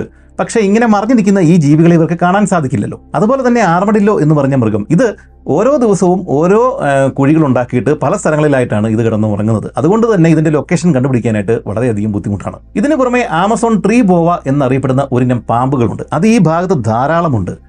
ശരിക്കും പറഞ്ഞാൽ ഇവർ നടക്കുന്ന വഴികളിൽ ഈ ഇവരുടെ ഇടതുവശത്തും വലതുവശത്തുമുള്ള കുറ്റിക്കാട്ടിലും മരത്തിന്റെ കൊമ്പുകളിലും ഒക്കെ ഈ ബോവ എന്ന് പറയുന്ന ഈ ഒരു പാമ്പ് ഒളിച്ചിരിപ്പുണ്ട് തൂങ്ങിക്കിടപ്പുണ്ട്. അങ്ങനെ വിഷമുള്ള ഒരു പാമ്പൊന്നും അല്ല ഇത്. പക്ഷേ ഇവയുടെ പ്രത്യേകത ഇവർക്ക് കോമൺ ആയിട്ട് പൊതുവായിട്ട് ഒരു കളറില്ല എന്നുള്ളതാണ്. ഇവർ ഏത് സ്ഥലത്താണോ ജീവിക്കുന്നത് അതിന്റെ ആ ഒരു കളറിന് അടിസ്ഥാനമാക്കിയുള്ള അതിനോട് ചേരുന്ന ഒരു കളറായിരിക്കും ഈ പാമ്പുകൾക്കും ഉണ്ടാവുക. അതുകൊണ്ട് തന്നെ തൊട്ടരിയിൽ ഇവ തൂങ്ങിക്കിടപ്പുണ്ടെങ്കിലും നമുക്ക് കാണാനായിട്ട് സാധിക്കില്ല. ഈ രീതിയിൽ പ്രകൃതിയിൽ നിന്ന് സ്വാഭാവികമായിട്ട് കിട്ടുന്ന കഴിവുകൾ ഉപയോഗിച്ചിട്ടാണ് ആമസോൺ മഴക്കാടുകളിൽ ഇവർക്ക് ചുറ്റുമുള്ള വനങ്ങളിൽ ജീവികൾ ഒളിച്ചിരിക്കുന്നത്. അതുകൊണ്ട് ധാരാളം മൃഗങ്ങൾ ഇവർക്ക് ചുറ്റുമുണ്ട് പക്ഷേ ഇവർക്ക് കാണാനായിട്ട് കിട്ടില്ല. എന്നാൽ സ്വാഭാവികമായിട്ട് ജന്മം കൊണ്ട് ഇതുപോലെ ഒളിച്ചിരിക്കാനായിട്ട് കഴിവില്ലാത്ത ചില ജീവികളുണ്ട്. ആ ജീവികൾ വേറെ ജീവികളുടെ സഹായത്തോടു കൂടിയാണ് ഈ ആമസോൺ വനങ്ങളിൽ ഒളിച്ചിരുന്ന് നമ്മെ പറ്റിക്കുന്നത്. ആമസോൺ ത്രീ ഫിംഗേർഡ് സ്ലോത്ത് എന്ന് പറഞ്ഞ ജീവി ഇതിന് ഉദാഹരണമാണ്. നമുക്കറിയാം ഈ സ്ലോത്ത് എന്ന് പറയുന്ന ജീവികളെല്ലാം വളരെ സ്ലോ ആയിട്ട് സഞ്ചരിക്കുന്ന ജീവിക്കുന്ന ജീവികളാണ്. മരത്തിന്റെ മുകളിലാണ് സാധാരണഗതിയിൽ ഇവരുള്ളത്. വല്ലപ്പോഴൊക്കെയാണ് താഴേക്ക് ഇറങ്ങി വരുന്നത്. അതായത് ആമസോണിലെ ഉയർന്ന കാനപ്പി ലെയറിൽ സ്ഥിരമായിട്ട് ജീവിക്കുന്ന ഒരു ജീവിയാണ് ഈ ത്രീ ഫിംഗേർഡ് സ്ലോത്ത് ഇങ്ങനെ ഉയരത്തിൽ തൂങ്ങിക്കിടക്കുന്ന അല്ലെങ്കിൽ ഏതെങ്കിലും മരക്കൊമ്പിലൊക്കെ അള്ളിപ്പിടിച്ചിരിക്കുന്ന ഇവയെ കണ്ടു കിട്ടാനായിട്ട് വളരെയധികം പ്രയാസമാണ്. കാരണം ഇവരുടെ ദേഹത്തുള്ള രോമത്തിന് ഒരു ഗ്രീനിഷ് കളറാണ് കാനപ്പി ലെയറിലെ ഇരുട്ടും ഈ ഒരു ഗ്രീനിഷ് കളറും കൂടെ ചേർന്ന് കഴിഞ്ഞാൽ ഇങ്ങനെ ഒരു ജീവി മരത്തിൽ തൂങ്ങിക്കിടക്കുന്ന കാര്യം നമ്മൾ അറിയുകയില്ല. പക്ഷേ ഈ ഗ്രീൻ കളർ ഈ പച്ച നിറം ഇവർക്ക് ജന്മനാ കിട്ടിയ ഒരു നിറമല്ല അങ്ങനെ ഒരു പിഗ്മെന്റ് അല്ല. മറിച്ച് ഈ ജീവികൾ വളർന്ന് കഴിയുമ്പോഴേക്കും ഇവയുടെ രോമത്തിൽ മറ്റൊരു കൂട്ടം ജീവികൾ താമസം ഉറപ്പിക്കും. ഒരു കൂട്ടം ആൽഗകൾ ആ ആൽഗകളുടെ കളറാണ് ശരിക്കും പറഞ്ഞാൽ ഈ ഗ്രീൻ കളർ അതായത് ആമസോൺ വനങ്ങളിൽ മറിഞ്ഞിരിക്കാനുള്ള നിറം ഇവർക്ക് ജന്മനാ ഇല്ല. അതിന് പകരം ഈ ആൽഗകളുടെ സഹായത്തോടെ ഈ ശരീരത്തിലെ നിറം ഗ്രീൻ കളറാക്കി മാറ്റിയിട്ടാണ് അല്ലെങ്കിൽ ഓട്ടോമാറ്റിക്കലി അങ്ങനെ മാറിയിട്ടാണ് ഇവർ ഈ കാട്ടിൽ ഒളിച്ചിരിക്കുന്നത്. ഇത്തരം പല ട്രിക്കുകൾ ഉപയോഗിച്ചിട്ട് മറിഞ്ഞിരിക്കുന്ന ജീവികളാണ് ഇവർക്ക് ചുറ്റുമുള്ളത്. പിന്നെ എങ്ങനെയാണ് ഇവർക്കൊരു ജീവിയെ പോലും കാണാനായിട്ട് കിട്ടുന്നത്. ഇതിനിടെ മാർച്ച് നാലിന് പ്രഭാതത്തിൽ ഇവർ എഴുന്നേറ്റ് കഴിഞ്ഞപ്പോഴേക്കും വളരെ രസകരമായിട്ടുള്ള ഒരു സംഭവം ഉണ്ടായി. ഇവർ എഴുന്നേറ്റ് നോക്കിക്കഴിഞ്ഞപ്പോഴേക്കും ഇവരുടെ ദേഹത്ത് ശരീരത്തിലുള്ള വസ്ത്രങ്ങളിൽ ഇവർ വെച്ചിരിക്കുന്ന ബാഗുകളിലൊക്കെ ചിതൽ അരിച്ചിരിക്കുകയാണ്. ആമസോൺ വനങ്ങളിൽ ചിതലുകൾ മഴക്കാലത്ത് ഇതുപോലെ ഒരു സ്ഥലത്ത് നിന്നും മറ്റൊരു സ്ഥലത്തേക്ക് വ്യാപകമായിട്ട് വലിയ കൂട്ടത്തോടെ മാറാറുണ്ട്. അവരങ്ങനെ മാറുന്ന വഴിയിലായിരിക്കണം ഈ എക്സ്പെഡീഷൻ സംഘം ടെന്റ് കെട്ടിയിട്ടുണ്ടാവുക. എന്താണേലും രാവിലെ നോക്കിക്കഴിഞ്ഞപ്പോഴേക്കും ഇവരുടെ പല സാധനങ്ങളും ചിതലരിച്ച് കഴിഞ്ഞിട്ടുണ്ടായിരുന്നു. ഓർക്കുക ലഗേജിന്റെ ഭാരം കുറയ്ക്കുവാനായിട്ട് അതിന്റെ ഭാഗമായിട്ട് പലരും ഒറ്റ ജോഡി ഡ്രസ്സാണ് എടുത്തിട്ടുള്ളത്. ആ ഒരൊറ്റ ജോഡി ഡ്രസ്സാണ് ഇപ്പോൾ പലരുടെയും ഈ പറഞ്ഞതുപോലെ ഈ ചിതൽ അരിച്ചിരിക്കുന്നത്. ചുരുക്കത്തിൽ അന്നത്തെ ചിതലിന്റെ ഈ ആക്രമണം കാരണം പിന്നീട് ഈ സംഘത്തിലെ പലരും തുണി ഉടുക്കാതെ അതായത് മേൽവസ്ത്രമൊക്കെ ഉപേക്ഷിച്ച രീതിയിലാണ് പിന്നീട് നടന്നത്. കാരണം ഇവരുടെ കയ്യിലുണ്ടായിരുന്ന ആകെ ഉണ്ടായിരുന്ന ഒരു ജോഡിയാണ് ഈ ചിതൽ അന്നത്തെ രാത്രിയിൽ അരിച്ചു തീർത്ത് കളഞ്ഞത്. റൂസ്വെൽറ്റിന്റെ അടിവസ്ത്രമാണ് ചിതൽ ആക്രമിച്ചത്. തന്റെ അടിവസ്ത്രത്തിന്റെ ഒരു ലെഗ് ഈ പൂർണമായിട്ടും ഈ ചിതൽ അരിച്ചു കളഞ്ഞത്. റൂസ്വെൽറ്റ് പൊക്കി കാണിച്ചിട്ട് വളരെ വിഷമത്തോടെ പൊക്കി കാണിച്ചത് കണ്ടിട്ടാണ് ആളുകൾ ഹോണ്ടോൺ ഉൾപ്പെടെയുള്ള ആളുകൾ ചിരിച്ചുപോയത്. ഒരു മുൻ അമേരിക്കൻ പ്രസിഡന്റ് ഒരു വി അദ്ദേഹത്തിന്റെ അടിവസ്ത്രം ചിതലരിച്ചു പോയേ എന്ന് പറഞ്ഞിട്ട് ആമസോൺ കാട്ടിൽ നിന്നുകൊണ്ട് ഇങ്ങനെ പൊക്കി കാണിക്കുന്നത് കണ്ടു കഴിഞ്ഞാൽ ആരും ചിരിച്ചു പോകും. വെള്ളത്തിൽ ഇങ്ങനെ തെന്നി ഒഴുകുന്ന ഈ തോണികൾ കരയിലൂടെ കെട്ടി വലിച്ചുകൊണ്ട് പോവുക എന്ന് പറയുന്നത് അത്ര എളുപ്പമുള്ള പണിയൊന്നുമല്ല. ഈ കഠിനമായ പണിക്കിടയിൽ ഇതുപോലെ ചെറിയ ചെറിയ തമാശകൾ കിട്ടുമ്പോഴേക്കും ഇവർ ആർത്തങ്ങ് ചിരിക്കും ആസ്വദിക്കും. ഈ പോർട്ടേജ് നടക്കുന്ന സമയത്ത് മരങ്ങൾ വെട്ടുന്ന സമയത്താണ് റൂസ്വെൽട്ട് ഒരു കാര്യം ശ്രദ്ധിച്ചത്. ആ സമയത്താണ് റൂസ്വെൽട്ട് ഇവിടെ സ്വാഭാവികമായിട്ടും വളരുന്ന ആമസോൺ റബ്ബർ മരങ്ങൾ കണ്ടത്. ഈ കാട്ട് റബ്ബർ മരങ്ങൾ വെട്ടിക്കഴിഞ്ഞപ്പോഴേക്കും ഇതിനുള്ളിൽ നിന്ന് ഈ വെളുത്ത കറ പാൽ പുറത്തേക്ക് ഒഴുകി വരുന്നത് കണ്ടപ്പോഴേക്കും ഗവേഷകനായിട്ടുള്ള ഷെറി ആളുകളോട് പറഞ്ഞു ഈ കറ ഈ റബ്ബർ നമുക്ക് തരുന്നത് നിങ്ങൾക്ക് ഓരോ വലിയ വലിയ സാധനങ്ങൾ പ്രോഡക്ട്സ് ഉണ്ടാക്കാൻ വേണ്ടിയിട്ടല്ല. മറിച്ച് ഈ റബ്ബർ മരങ്ങൾക്ക് ആമസോണിൽ കേടുകൂടാതെ നിലനിൽക്കുവാൻ വേണ്ടിയിട്ടാണ് ഇവർ ഈ പാൽ ഉൽപ്പാദിപ്പിക്കുന്നത്. മുമ്പ് പലവട്ടം പറഞ്ഞതാണല്ലോ നമ്മുടെ ഈ ആമസോൺ വനത്തിൽ ഇവർ ഏറ്റവും കൂടുതൽ കണ്ടിരിക്കുന്ന ജീവികൾ എന്ന് പറയുന്നത് പ്രാണികളാണ്. ഈച്ചകൾ കൊതുകുകൾ അങ്ങനെ പലവിധ പ്രാണികളാണ് ഇവിടെയുള്ളത് ഇവർക്ക് മാത്രമല്ല ഈ പ്രാണികളെ കൊണ്ട് ശല്യമുള്ളത്. ഇവിടെയുള്ള വൃക്ഷങ്ങൾക്കും സസ്യങ്ങൾക്കും എല്ലാം ഈ പ്രാണികൾ വലിയ ശല്യമാണ്. ഇവിടെ ഈ തണ്ടുകൾ ഇവരുടെ തടികൾ ഈ പ്രാണികൾ തുരക്കും അങ്ങനെ കേടുവന്ന് ഈ മരങ്ങൾ നശിച്ചു പോകും. അതിനുള്ള പ്രതിരോധമാണ് ഈ പാൽ. പ്രാണികൾ വന്ന് ഇത് തുരക്കുന്ന സമയത്ത് ഈ പാൽ ഇത് ചുരുത്തുകയും ആ പാലിൽ ഒട്ടിപ്പിടിച്ചിരുന്ന് ആ പ്രാണികൾ മരിച്ചു പോവുകയും ചത്തുപോവുകയും ചെയ്യും. അങ്ങനെ പ്രാണികളിൽ നിന്ന് രക്ഷപ്പെടുവാൻ വേണ്ടിയിട്ടാണ് ഈ റബ്ബർ മരം പാൽ ഉൽപ്പാദിപ്പിക്കുന്നത്.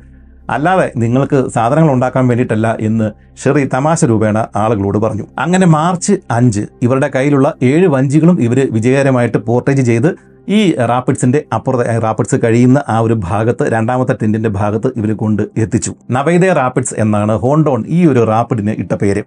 അതിന്റെ കാരണം ഇവർ മുമ്പ് കണ്ട ആ വിജനമായിട്ടുള്ള ഉപേക്ഷിക്കപ്പെട്ട ആ ഗ്രാമത്തിലെ ആളുകൾ ഈ ഒരു വർഗത്തിൽ നവോദയ വർഗത്തിൽപ്പെടുന്ന ആളുകളാണ് എന്നാണ് ഹോണ്ടോൺ കരുതുന്നത്. അതുകൊണ്ട് അവരുടെ പേര് തന്നെ ഈ ഒരു റാപ്പിഡ്സിന് അദ്ദേഹം ഇട്ടു. ഈ നവോദയ റാപ്പിഡ്സിന് ശേഷം ഇവർ വള്ളമിറക്കി പിന്നീട് നദി മുമ്പ് ഒഴുകുന്നത് പോലെ തന്നെ ശാന്തമായിട്ട് വലിയ കുഴപ്പമൊന്നും കൂടാതെയാണ് ഒഴുകിക്കൊണ്ടിരുന്നത്. ആ ഒരു സമയത്ത് ഈ നദിയുടെ ഇരുവശങ്ങളിലുള്ള കാടിന്റെ ആ ഒരു വന്യത കൂടുതൽ നിബിഡമായിട്ട് വരുന്നതായിട്ട് റൂസ്വെൽറ്റിന് അനുഭവപ്പെട്ടു. എന്നാൽ ആ രസകരമായിട്ടുള്ള ആ യാത്ര അധിക മണിക്കൂറുകൾ അധിക നാളുകൾ നിലനിന്നില്ല. പിറ്റേ ദിവസം വൈകുന്നേരം മൂന്ന് മണിയായി കഴിഞ്ഞപ്പോഴേക്കും ആ പഴയ ഭയാനകമായ ശബ്ദം ഇവർ വീണ്ടും കേട്ടു. കുത്തൊഴുക്കും ഒന്നിൽ കൂടുതൽ വെള്ളച്ചാട്ടങ്ങളും ഉണ്ടായിരുന്ന ആ ഒരു ഭാഗം ആ ഒരു റാപ്പിഡ്സ് ഇവർക്ക് വീണ്ടും പോർട്ടേജ് ചെയ്യേണ്ടി വന്നു.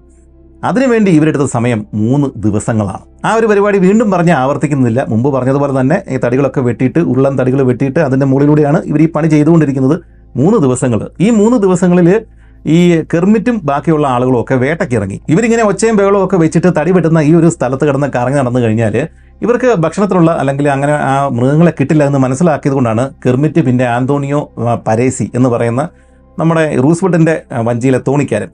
പരേസി വർഗത്തിൽപ്പെട്ട ആ ഒരു തോണിക്കാരൻ. പിന്നെ ഇദ്ദേഹത്തിന്റെ ഈ കെർമിറ്റിന്റെ നായ ത്രികേരോ എന്ന് പറയുന്ന ആ നായ.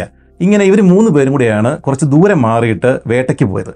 ഇവർ ഇവരുടെ ഉദ്ദേശം രണ്ട് ഉദ്ദേശമായിരുന്നു ഉണ്ടായിരുന്നത്. ഒന്ന് വേട്ട നടത്തുക അത് മാത്രമല്ല ഈ ഒരു ഭാഗത്ത് നിന്ന് കുറച്ചുകൂടെ മുന്നോട്ട് നദിയുടെ തീരത്ത് കൂടി പോയി നോക്കിക്കഴിഞ്ഞാൽ ഇനിയും മുന്നിൽ വേറെ റാപ്പിഡ്സ് ഉണ്ടോ എന്നൊക്കെ നോക്കിയിട്ട് വരികയും ചെയ്യാമല്ലോ അങ്ങനെ രണ്ട് ഉദ്ദേശങ്ങളോടെ ഇവർ മുന്നോട്ട് ഈ നദിയുടെ തീരത്തൂടെ മുന്നോട്ട് കൂടുതൽ ഉൾവനങ്ങളിലേക്കൊക്കെ കയറി ഇവർ ഹണ്ട് ചെയ്തു. കെർമിറ്റിന് ബ്രസീലിയൻസ് ജാക്കു എന്ന് പറയുന്ന ടർക്കി കോഴിയുടെ വലുപ്പമൊക്കെയുള്ള വലിയൊരു പക്ഷിയാണ് കിട്ടിയത്. പിന്നെ ആന്റോണിയോ പരേസിക്ക് അദ്ദേഹത്തിന് ഒരു വലിയൊരു കറുത്ത കുരങ്ങിനെ കിട്ടി. അത് ഏത് ഇനമാണ് എന്ന് പറഞ്ഞിട്ടില്ല. അങ്ങനെ രണ്ട് വലിയ മൃഗങ്ങളെ പക്ഷികളെ ഒരു പക്ഷിയും വലിയൊരു മൃഗത്തെ ഇവർക്ക് കിട്ടി. അതുകൊണ്ട് ഇനി രണ്ട് ദിവസത്തേക്കുള്ള ഭക്ഷണം ഇവർക്ക് ഓക്കെയാണ്. പക്ഷേ അത് കഴിഞ്ഞിട്ട് ഇവർ മുന്നോട്ട് പോയിട്ട് ഈ റാപ്പിഡ്സ് ഇനി മുന്നോട്ടുണ്ടോ എന്നൊന്ന് നോക്കി.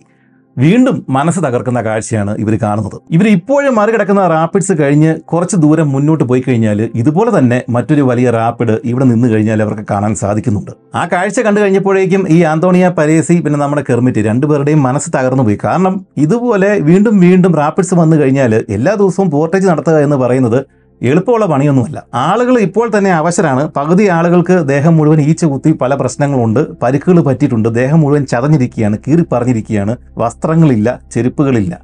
അതുമാത്രവുമല്ല ഈ യാത്ര വിചാരിച്ചതിനേക്കാൾ കൂടുതൽ സ്ലോ ആകുന്നു എന്ന് കണ്ടതോടെ ഹോണ്ടോൺ വീണ്ടും റേഷൻ വെട്ടി ചുരുക്കിയിരിക്കുകയാണ്. ചുരുക്കത്തിൽ ഇനി മുന്നോട്ടുള്ള യാത്രയിൽ ഇവർക്ക് സന്തോഷം എന്ന് പറയുന്ന ഒരു കാര്യം ഉണ്ടാവാൻ യാതൊരു സാധ്യതയുമില്ല എന്ന് കെർമിറ്റിന് മനസ്സിലായി. അങ്ങനെ അവസാനം മാർച്ച് പത്തിന് അവർ സകല സാധനങ്ങളും വള്ളങ്ങളും എല്ലാം തന്നെയും പോർട്ടേജ് ചെയ്ത് വെള്ളച്ചാട്ടങ്ങൾക്ക് അപ്പുറം കൊണ്ടെത്തിച്ചു. അതിനുശേഷം ഏതാണ്ട് കഷ്ടിച്ചിട്ട് ഒരു മൈൽ ദൂരം മാത്രം യാത്ര ചെയ്ത് കഴിഞ്ഞപ്പോഴാണ് ഇവർ കെർമിറ്റ് മുമ്പ് കണ്ട രണ്ടാമത്തെ റാപ്പിഡിന്റെ അരികിൽ എത്തിച്ചേർന്നത്. ഓർക്കുക കഴിഞ്ഞ മൂന്ന് ദിവസങ്ങളായിട്ട് ഇവർ ഇതേ പണിയാണ് ചെയ്തുകൊണ്ടിരിക്കുന്നത്. ഈ സാധനങ്ങൾ ചുമന്ന് വെള്ളച്ചാട്ടങ്ങൾക്ക് അപ്പുറം കൊണ്ട് എത്തിക്കുക സാധനങ്ങളും വള്ളങ്ങളും. വീണ്ടും ഇതാ മറ്റൊരു റാപ്പിഡ് ഇവിടെ മുന്നിലാണ്. വീണ്ടും ഇതേ പണി തന്നെ ചെയ്യുക. വീണ്ടും പോർട്ടേജ് ചെയ്യുക.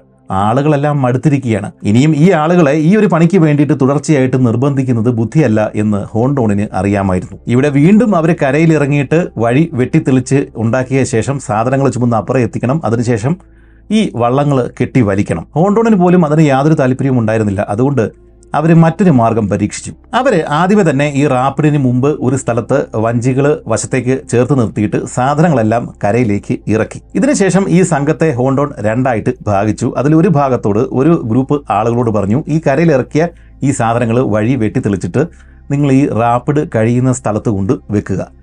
അതിനുശേഷം ബാക്കിയുള്ള രണ്ടാമത്തെ ഗ്രൂപ്പ് ആളുകളുടെ ജോലി ഇതാണ്. ഇപ്പോഴ് കാലിയായ വള്ളങ്ങൾ അതിൽ കയറിയിട്ട് ഈ റാപ്പിഡിലൂടെ തുഴഞ്ഞ് അപ്പുറെ എത്തുക. ഇവിടെ ഹോണ്ടോൺ ഈ ഒരു തീരുമാനം എടുക്കാനുള്ള പ്രധാന കാരണം ഈ റാപ്പിഡിൽ വലിയ വെള്ളച്ചാട്ടങ്ങളൊന്നുമില്ല. അതായത് വള്ളങ്ങൾക്ക് പോകാൻ പറ്റാത്ത രീതിയിലുള്ള സ്ഥലമൊന്നുമില്ല. പക്ഷേ വലിയ പാറക്കൂട്ടങ്ങൾക്കിടയിലൂടെ വെള്ളം ഇങ്ങനെ കുതിച്ചൊഴുകുന്നതാണ് ഇവിടുത്തെ പ്രധാന പ്രശ്നം. പക്ഷേ ഇദ്ദേഹത്തിന്റെ കൂട്ടത്തിൽ വളരെ സമർത്ഥരായിട്ടുള്ള തുഴച്ചിലുകാരാണ് അല്ലെങ്കിൽ ഈ തുഴയുന്ന ആളുകളാണ് ഉള്ളത്. അതുകൊണ്ട് തന്നെ അവരെ ഉപയോഗിച്ചിട്ട് ഈ വള്ളങ്ങൾ എങ്ങനെയും തുഴഞ്ഞു തന്നെ അപ്പുറം എത്തിക്കാം എന്നാണ് ഹോണ്ടോൺ കരുതുന്നത്. സാധനങ്ങൾ കരയിൽ ഇറക്കി വെച്ചതുകൊണ്ട് വള്ളം മറിഞ്ഞാലും കുഴപ്പമില്ല. റൂസ്വെൽട്ട് ഉൾപ്പെടെയുള്ള വി ഐ പികളും ഇപ്പോൾ കരയിലാണ്. അതുകൊണ്ട് ഭയക്കേണ്ട കാര്യമൊന്നും ഇല്ല. ഇദ്ദേഹം ഈ വള്ളങ്ങൾ തുഴഞ്ഞ് അപ്പുറേ എത്തിക്കാനായിട്ട് ഏർപ്പെടുത്തിയിരിക്കുന്ന തുഴക്കാരാകട്ടെ നല്ല രീതിയിൽ പ്രാക്ടീസുള്ള നീന്താനൊക്കെ നല്ല വശമുള്ള സമർത്ഥരായിട്ടുള്ള ആളുകളാണ്. അക്കാര്യത്തിലും ഭയക്കേണ്ടതില്ല. അതുകൊണ്ടാണ് ഈ ഒരു തീരുമാനം എടുത്തത്. അങ്ങനെ റിവർ ഓഫ് ഡൗട്ട് അതിശക്തിയുടെ പാറക്കൂട്ടങ്ങൾക്കിടയിലൂടെ ഒഴുകുന്ന ഒരു റാപ്പിഡിലൂടെ ഈ ഏഴ് വള്ളങ്ങളും തുഴഞ്ഞ് അപ്പുറം എത്തിക്കുക എന്നുള്ള ശ്രമകരമായിട്ടുള്ള ആ ഒരു ദൗത്യം അവരാരംഭിച്ചു. ആദ്യമേ തന്നെ അവർ മൂന്ന് വഞ്ചികൾ വിജയകരമായിട്ട് അപ്പുറേ കൊണ്ട് എത്തിച്ചു. ഇതിനുശേഷം ഇവരുടെ കയ്യിലുള്ളത് രണ്ട് ബാൽസകളാണ്. അതായത് രണ്ട് വള്ളങ്ങൾ അങ്ങോട്ടും ഇങ്ങോട്ടും കെട്ടിയുണ്ടാക്കിയ രണ്ട് ബാൽസകൾ ടോട്ടൽ നാല് വള്ളങ്ങൾ അങ്ങനെ ആദ്യത്തെ ബാൽസ രണ്ട് വള്ളങ്ങൾ കൂട്ടിക്കെട്ടിയുണ്ടാക്കിയ ആദ്യത്തെ ബാൽസ ഇവർ അപ്പുറേ കടത്തിക്കാനായിട്ട് ശ്രമിച്ചു. പക്ഷേ ഇത്രയും വീതിയുള്ള ഒരു ഒരു സാധനമാണ് ഈ ബാൽസ എന്ന് പറയുന്നത്. രണ്ട് വള്ളങ്ങളാണ്. അതുകൊണ്ട് തന്നെ അത് കറക്റ്റായിട്ട് നിയന്ത്രിക്കാനായിട്ട് അവർക്ക് സാധിച്ചില്ല.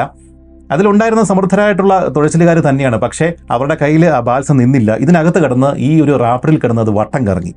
ഇതിനിടയിൽ ഇതിന്റെ വശത്തിരുന്നിരുന്ന ഒരു തുഴക്കാരന് അയാളുടെ തല പോയിട്ട് ഈ സൈഡിലുണ്ടായിരുന്ന ഒരു പാറയിൽ ഇടിക്കുകയും അയാളുടെ തലയ്ക്ക് കാര്യമായിട്ട് പരിക്ക് പറ്റുകയും ചെയ്തു. എങ്കിലും ഈ ഒരു ബാൽസ നഷ്ടപ്പെട്ടാൽ ഉണ്ടാകുന്ന കുഴപ്പങ്ങൾ ഓർത്ത് കഴിഞ്ഞപ്പോഴേക്കും അയാൾ അത് വകവെക്കാതെ ഈ രണ്ടുപേരും അതിനകത്തുണ്ടായിരുന്ന ആളുകൾ ഒരു വിധത്തിൽ തുഴഞ്ഞ് ആ ബാൽസ അപ്പുറം കൊണ്ടെത്തിച്ചു ഇനി വീണ്ടും ഇതേപോലെ രണ്ട് വള്ളങ്ങൾ കൂട്ടിക്കെട്ടിയുണ്ടാക്കിയ മറ്റൊരു ബാൽസ കൂടി ഇവർക്ക് അപ്പുറം കൊണ്ടെത്തിക്കുവാനുണ്ട് ഇപ്പോഴീ മുംബൈ പോയ ബാൽസയുടെ അവസ്ഥ കണ്ടതോടെ ഇനി അത്തരമൊരു പരീക്ഷണം നടത്തണ്ട എന്ന് അവർ വിചാരിച്ചു. ഇപ്രാവശ്യം കെർമിറ്റ് തന്നെ വെള്ളത്തിലേക്ക് ഇറങ്ങി. അയാൾ എന്ത് ചെയ്തു? കാട്ടുവള്ളികൾ കൂട്ടിക്കെട്ടിയുണ്ടാക്കിയ കുറച്ച് വടങ്ങൾ ഉണ്ടാക്കിയ ശേഷം അത് ഈ ഒരു ബാൽസിലേക്ക് കെട്ടുകയും അതിന്റെ മറ്റേ അഗ്രം കരയിലുണ്ടായിരുന്ന ആളുകളുടെ കയ്യിൽ കൊടുക്കുകയും ചെയ്തു.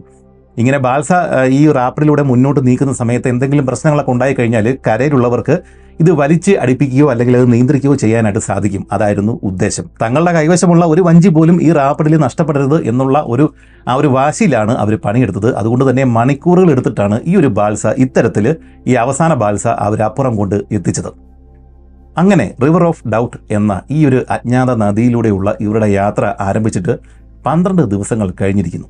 ഈ ഒരു സമയം കൊണ്ട് ഏതാണ്ട് നൂറ്റി ഇരുപത് കിലോമീറ്ററാണ് ഇവർ താണ്ടിയത്. അതായത് ദിവസം പത്ത് കിലോമീറ്റർ എന്ന കണക്കിനാണ് ഇവർ മുന്നോട്ട് നീങ്ങിക്കൊണ്ടിരിക്കുന്നത്. ഇതിനോടകം പല വെള്ളച്ചാട്ടങ്ങൾ റാപ്പിഡ്സ് ഇതെല്ലാം അവർ തരണം ചെയ്തു കഴിഞ്ഞു. ചിലത് പോർട്ടേജ് ചെയ്തു സാധനങ്ങൾ പോർട്ടേജ് ചെയ്തു പക്ഷേ വള്ളങ്ങൾ ഇവർ കാലിയായ വള്ളങ്ങൾ തുഴഞ്ഞു തന്നെ അപ്പുറം എത്തിക്കുകയും ചെയ്തു. അങ്ങനെ പല വിധത്തിൽ അനേകം റാപ്പിഡ്സ് വെള്ളച്ചാട്ടങ്ങൾ എല്ലാം തരണം ചെയ്തിട്ടാണ് പന്ത്രണ്ട് ദിവസങ്ങൾ ഇവരുടെ ഈ യാത്ര കഴിഞ്ഞത്. സത്യത്തിൽ തുടർച്ചയായിട്ടുള്ള ഈ പോർട്ടേജ് ഇത്തരം ജോലികൾ ഇതെല്ലാം ആളുകൾക്ക് മടുപ്പുളവാക്കുന്നുണ്ട് അവരുടെ ജോലികളിൽ അത് വ്യക്തമായിട്ട് കാണുകയും ചെയ്യാം. അങ്ങനെ ഒരു ദിവസം അന്നത്തെ ദിവസം ഇവർ കഠിനമായ ജോലികളായിരുന്നു പകലുണ്ടായിരുന്നത് സർവേ ജോലികൾ പോർട്ടേജ് അങ്ങനെ പല പണികളെല്ലാം ചെയ്തിട്ട് വൈകുന്നേരം പറ്റിയ ഒരു സ്ഥലം കണ്ടെത്തി ഇവർ ടെന്റ് അടിച്ചു.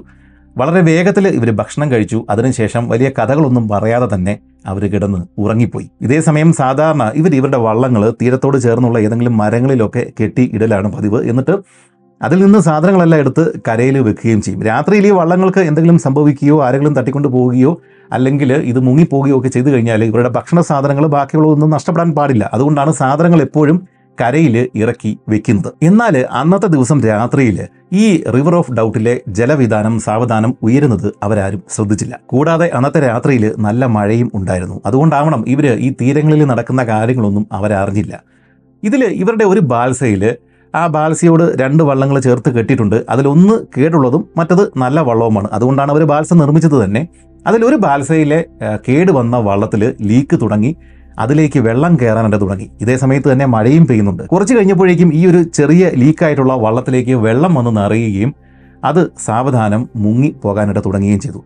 ഈ ബാൽസ എന്ന് പറയുന്നത് രണ്ട് വള്ളങ്ങൾ കെട്ടിയുണ്ടാക്കിയതാണ് അതിലൊരു വള്ളത്തിൽ വെള്ളം കയറുകയും അത് മുങ്ങുകയും ചെയ്തതോടെ അതിലേക്ക് കെട്ടിയിട്ടിരുന്ന രണ്ടാമത്തെ വലിയ വള്ളവും ഇതുപോലെ തന്നെ സൈഡിലേക്ക് ചെരിയുകയും അതിലേക്കും വെള്ളം കയറുകയും ചെയ്തു. ഇതിന്റെ കൂട്ടത്തിൽ വെള്ളം പൊങ്ങി വരികയാണ് നദിയിൽ ഒഴുക്ക് കൂടി തുടങ്ങി. ആ ഒരു ഒഴുക്കിൽ ഈ വള്ളങ്ങളെ ഈ ബാൽസയെ കെട്ടിയിട്ടിരുന്ന കാട്ടുവള്ളികൾ പൊട്ടിപ്പോവുകയും ചെയ്തു.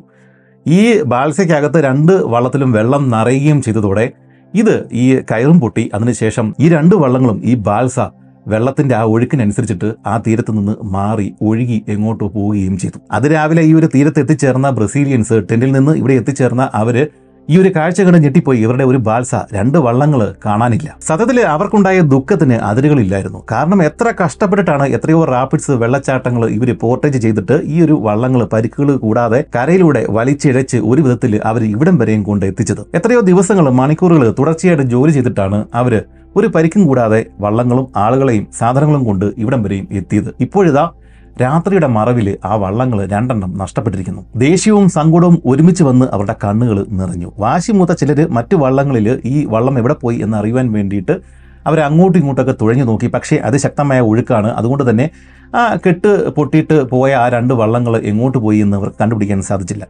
ഇതിനുശേഷം ഇവിടെ എത്തിയ ഹോണ്ടോണാണ് ഇങ്ങനെയാണ് ഈ കാര്യങ്ങൾ സംഭവിച്ചിട്ടുണ്ടാവുക എന്ന് ഊഹിച്ചെടുത്തത്. അത് കേട്ടതോടെ അവർക്കാകെ നിരാശയായി. ഏഴ് വള്ളങ്ങളാണ് ഉണ്ടായിരുന്നത്. ഇപ്പോഴവർക്ക് ഇവരുടെ കയ്യിൽ വെറും അഞ്ച് വള്ളങ്ങളാണ് ഉള്ളത്.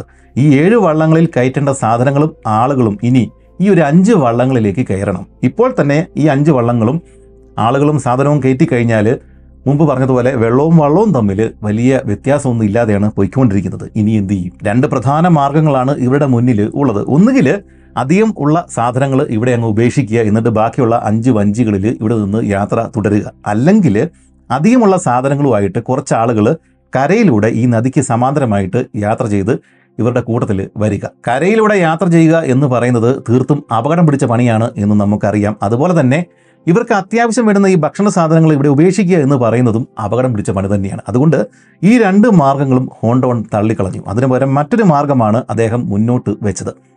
ഇപ്പോൾ ഈ നഷ്ടപ്പെട്ടു പോയ വള്ളത്തിൽ കയറ്റേണ്ട സാധനങ്ങൾ ഇപ്പോൾ കരയിൽ ഇരിപ്പുണ്ടല്ലോ. അത് എങ്ങനെയെങ്കിലും ബാക്കിയുള്ള അഞ്ച് വള്ളങ്ങളിലേക്ക് കയറ്റുക. മുമ്പ് പറഞ്ഞതുപോലെ വെള്ളവും വള്ളവുമായിട്ട് ആ സമയത്ത് തീരെ വ്യത്യാസം ഉണ്ടാവില്ല വളരെയധികം കഷ്ടപ്പെട്ടാണെങ്കിലും ഇത് മുന്നോട്ട് കൊണ്ടുപോയേ പറ്റൂ. അതിനുശേഷം എവിടെയെങ്കിലും നല്ല പറ്റിയ ഒരു സ്ഥലത്ത് ഇവർക്ക് ടെന്റ് കെട്ടാനായിട്ട് രണ്ട് മൂന്ന് ദിവസങ്ങൾ താമസിക്കാൻ പറ്റിയ ഒരു സ്ഥലം കണ്ടെത്തിയ ശേഷം അവിടെ ഈ സാധനങ്ങൾ ഇറക്കുകയും ടെന്റ് അടിക്കുകയും ചെയ്ത ശേഷം നല്ല മരങ്ങൾ കണ്ടെത്തിയിട്ട് മറ്റൊരു തോണി പണിയുക. ഇതാണ് ഹോണ്ടോൺ പറഞ്ഞത്. ഹോണ്ടോൺ അങ്ങനെ പറയാനുള്ള കാരണം നദി ഇപ്പോൾ സാവധാനം നല്ല പരപ്പോടെ അല്ലെങ്കിൽ വലിയ കുഴപ്പമൊന്നും ഇല്ലാതെയാണ് ഒഴുകുന്നത്. അതായത് അതിന്റെ അർത്ഥം അടുത്തെങ്ങും ഒരു വെള്ളച്ചാട്ടമോ റാപ്പിഡോ ഒന്നും കാണാൻ സാധ്യതയില്ല. അതിന്റെ ശബ്ദമൊന്നും ഇവർക്ക് കേൾക്കാൻ സാധിക്കുന്നില്ല. അതുകൊണ്ട് ഒന്ന് രണ്ട് ദിവസങ്ങൾക്കുള്ളിൽ ഭാഗ്യമുണ്ടെങ്കിൽ നല്ലൊരു സ്ഥലം ഇവർക്ക് കണ്ടെത്താൻ സാധിക്കും. അങ്ങനെ സാധിച്ചു കഴിഞ്ഞാൽ അടുത്ത വള്ളം പണിയാം. ഇതാണ് അദ്ദേഹം പറഞ്ഞത്. എന്താണേലും അവർ അങ്ങനെ തന്നെ ചെയ്തു. പക്ഷേ ഇവിടെ കുറേ ദിവസങ്ങൾ അടുപ്പിച്ച് താമസിക്കുവാനായിട്ട് പറ്റിയ സ്ഥലം കണ്ടെത്തുക എന്ന് പറയുന്നത് വലിയ ബുദ്ധിമുട്ടുള്ള ഒരു കാര്യം തന്നെയാണ്. കാരണം തങ്ങൾ ഇവിടെ ഒറ്റയ്ക്കല്ല എന്നുള്ളൊരു ബോധ്യം ഈ ആളുകൾക്ക് കുറച്ച് ദിവസങ്ങളായിട്ട് ഉണ്ട്. പലപ്പോഴും ഉൾവനങ്ങളിൽ നിന്ന് പല വിധത്തിലുള്ള ശബ്ദങ്ങൾ ഇവർ കേൾക്കുന്നുണ്ട്. അതെല്ലാം മനുഷ്യനുണ്ടാക്കിയതാണ് എന്ന് ഇവർക്കറിയാം. ആരൊക്കെയോ ഉള്ളിലെ കാട്ടിലൂടെ ഇവരെ കാണുന്നുണ്ട്. ഒരു പക്ഷേ ഇവരുടെ പുറകെ വരുന്നുണ്ടാവാം. ഇതൊന്നും അവർക്കറിയില്ല. അതുകൊണ്ട് തന്നെ എവിടെയെങ്കിലും സ്ഥിരമായിട്ട് താമസം ഉറപ്പിച്ചാൽ ഒരു ആക്രമണം ഉണ്ടാകാനുള്ള എല്ലാ സാധ്യതയും ഉണ്ട്. നമ്മൾ മുമ്പ് കണ്ടതാണ് ഇവർ വിജനമായിട്ടുള്ള ഒരു ഗ്രാമം കണ്ടെത്തിയിരുന്നു. ഇങ്ങനെ വിജനമായിട്ടുള്ള ഗ്രാമം ഉപേക്ഷിക്കപ്പെട്ട ഇവരുടെ ആയുധങ്ങൾ അങ്ങനെയൊക്കെ കാണുന്നതല്ലാതെ ഈ ഒരു യാത്ര തുടങ്ങിയ ശേഷം ഇവരല്ലാതെ ജീവനുള്ള മറ്റൊരു മനുഷ്യനെ അവർ ഇതുവരെയും കണ്ടിട്ടില്ല. പക്ഷേ മറ്റു മനുഷ്യരുടെ സാന്നിധ്യം പലപ്പോഴായിട്ട് ഇവർക്ക് അനുഭവപ്പെട്ടിട്ടുണ്ട്. ഉദാഹരണത്തിന് കുറച്ച് ദിവസങ്ങൾക്ക് മുമ്പ് ഈ ഇതുപോലെ തന്നെ കരയിൽ ഇറങ്ങിയ കെർമിറ്റ് വേട്ടയ്ക്ക് വേണ്ടിയിട്ട് കുറച്ച് ഉൾക്കാട്ടിലേക്ക് പോയിട്ടുണ്ടായിരുന്നു. ആ സമയത്ത് ഇദ്ദേഹം ഒരു കാട്ടു വഴി കണ്ടെത്തി. ഇവിടെയുള്ള ഗോത്രവർഗക്കാർ സ്ഥിരമായിട്ട് ഉപയോഗിക്കുന്ന ഒരു വഴിയാണ് എന്ന് കെർമിറ്റിന് മനസ്സിലായി. അത് മൃഗങ്ങളുടെ വഴിയല്ല മനുഷ്യൻ നടക്കുന്ന വഴി തന്നെയാണ് എന്ന് അദ്ദേഹത്തിന് മനസ്സിലായി. ആ വഴിയിലൂടെ ശബ്ദമുണ്ടാക്കാതെ കെർമിറ്റ് കുറേ ദൂരം മുന്നോട്ട് പോയി. പക്ഷേ ഒരു പ്രത്യേക സ്ഥലത്ത് ഒരു ജംഗ്ഷൻ വഴി രണ്ട് മൂന്നായിട്ട് പിരിയുന്ന ഒരു സ്ഥലത്ത് എത്തിക്കഴിഞ്ഞപ്പോഴേക്കും അവിടെ എന്തൊക്കെയോ അടയാളങ്ങൾ ആരൊക്കെയോ വെച്ചിട്ടുണ്ട്. അതായത് മനുഷ്യൻ കൊണ്ടുവച്ചതാണ് അവർക്ക് മനസ്സിലാകുന്ന രീതിയിലുള്ള എന്തൊക്കെ അടയാളങ്ങൾ അതായത് അവിടെയുള്ള ചില്ലകൾ ഇലകളൊക്കെ വെച്ചിട്ട് നിലത്തും ഈ അവിടെയുള്ള മരങ്ങളുടെ സൈഡിലുമൊക്കെ ഇവർ ചാരി പ്രത്യേക രീതിയിലൊക്കെ വെച്ചിട്ടുണ്ട്. ഇത് കണ്ടു കഴിഞ്ഞാൽ എന്തോ ഉദ്ദേശിക്കുന്നതാണ് പക്ഷേ അത് അവർക്ക് മാത്രമേ മനസ്സിലാവുകയുള്ളൂ. കെർമിറ്റ് നോക്കിക്കഴിഞ്ഞപ്പോഴേക്കും മണിക്കൂറുകൾക്ക് മുമ്പ് മാത്രം വെട്ടിവെച്ചിരിക്കുന്ന ശിഖരങ്ങളും ഇലകളും മാത്രമാണ്. അതായത് ഇതുവഴി മണിക്കൂറുകൾക്ക് മുമ്പ് ഈ ഗോത്രവർഗക്കാർ പോയിട്ടുണ്ട്. ഭയന്നു പോയ കെർമിറ്റ് അവിടെ നിന്നില്ല. പെട്ടെന്ന് തന്നെ തിരികെ ഹോണ്ടോണിന്റെ അരികിൽ എത്തിച്ചേർന്നു. അദ്ദേഹത്തോട് കാര്യം പറഞ്ഞു അദ്ദേഹത്തിന് കാര്യം മനസ്സിലായി. അദ്ദേഹം പറഞ്ഞു പല കാരണങ്ങൾ കൊണ്ട് ഇവർ ഇങ്ങനെയുള്ള അടയാളങ്ങൾ കാട്ടുവഴികളിൽ വെക്കാറുണ്ട്. ഒന്ന് അവരുടെ ഏതെങ്കിലും ഗ്രാമം ഇതിനടുത്തുണ്ട് എന്നുള്ളതിന്റെ സൂചനയാവാം. അല്ലെങ്കിൽ ഇവർ സ്ഥിരമായിട്ട് മീൻ പിടിക്കുന്ന സ്ഥലങ്ങൾ മീൻ സാധാരണ കിട്ടുന്ന സ്ഥലങ്ങളുണ്ട്. അങ്ങോട്ടേക്കുള്ള ഒരു മാർഗം ഇവർ രേഖപ്പെടുത്തി വെച്ചിട്ടുണ്ടാവും. ഇതുമല്ലെങ്കിൽ ശത്രുക്കളുടെ സാന്നിധ്യം ഇവർ ഇതുപോലെ തന്നെ പല സ്ഥലങ്ങളിൽ ഇങ്ങനെ പല സിംബോളിക്കായിട്ട് ഇവർ കാണിച്ചു വെക്കും. ഇവരുടെ ഗോത്രക്കാർക്ക് മാത്രം മനസ്സിലാകുന്ന ആ ഒരു രീതിയിൽ. ഇങ്ങനെ പല കാരണങ്ങൾ കൊണ്ട് ഇവർ ഇങ്ങനെയുള്ള അടയാളങ്ങൾ വെക്കാറുണ്ട്.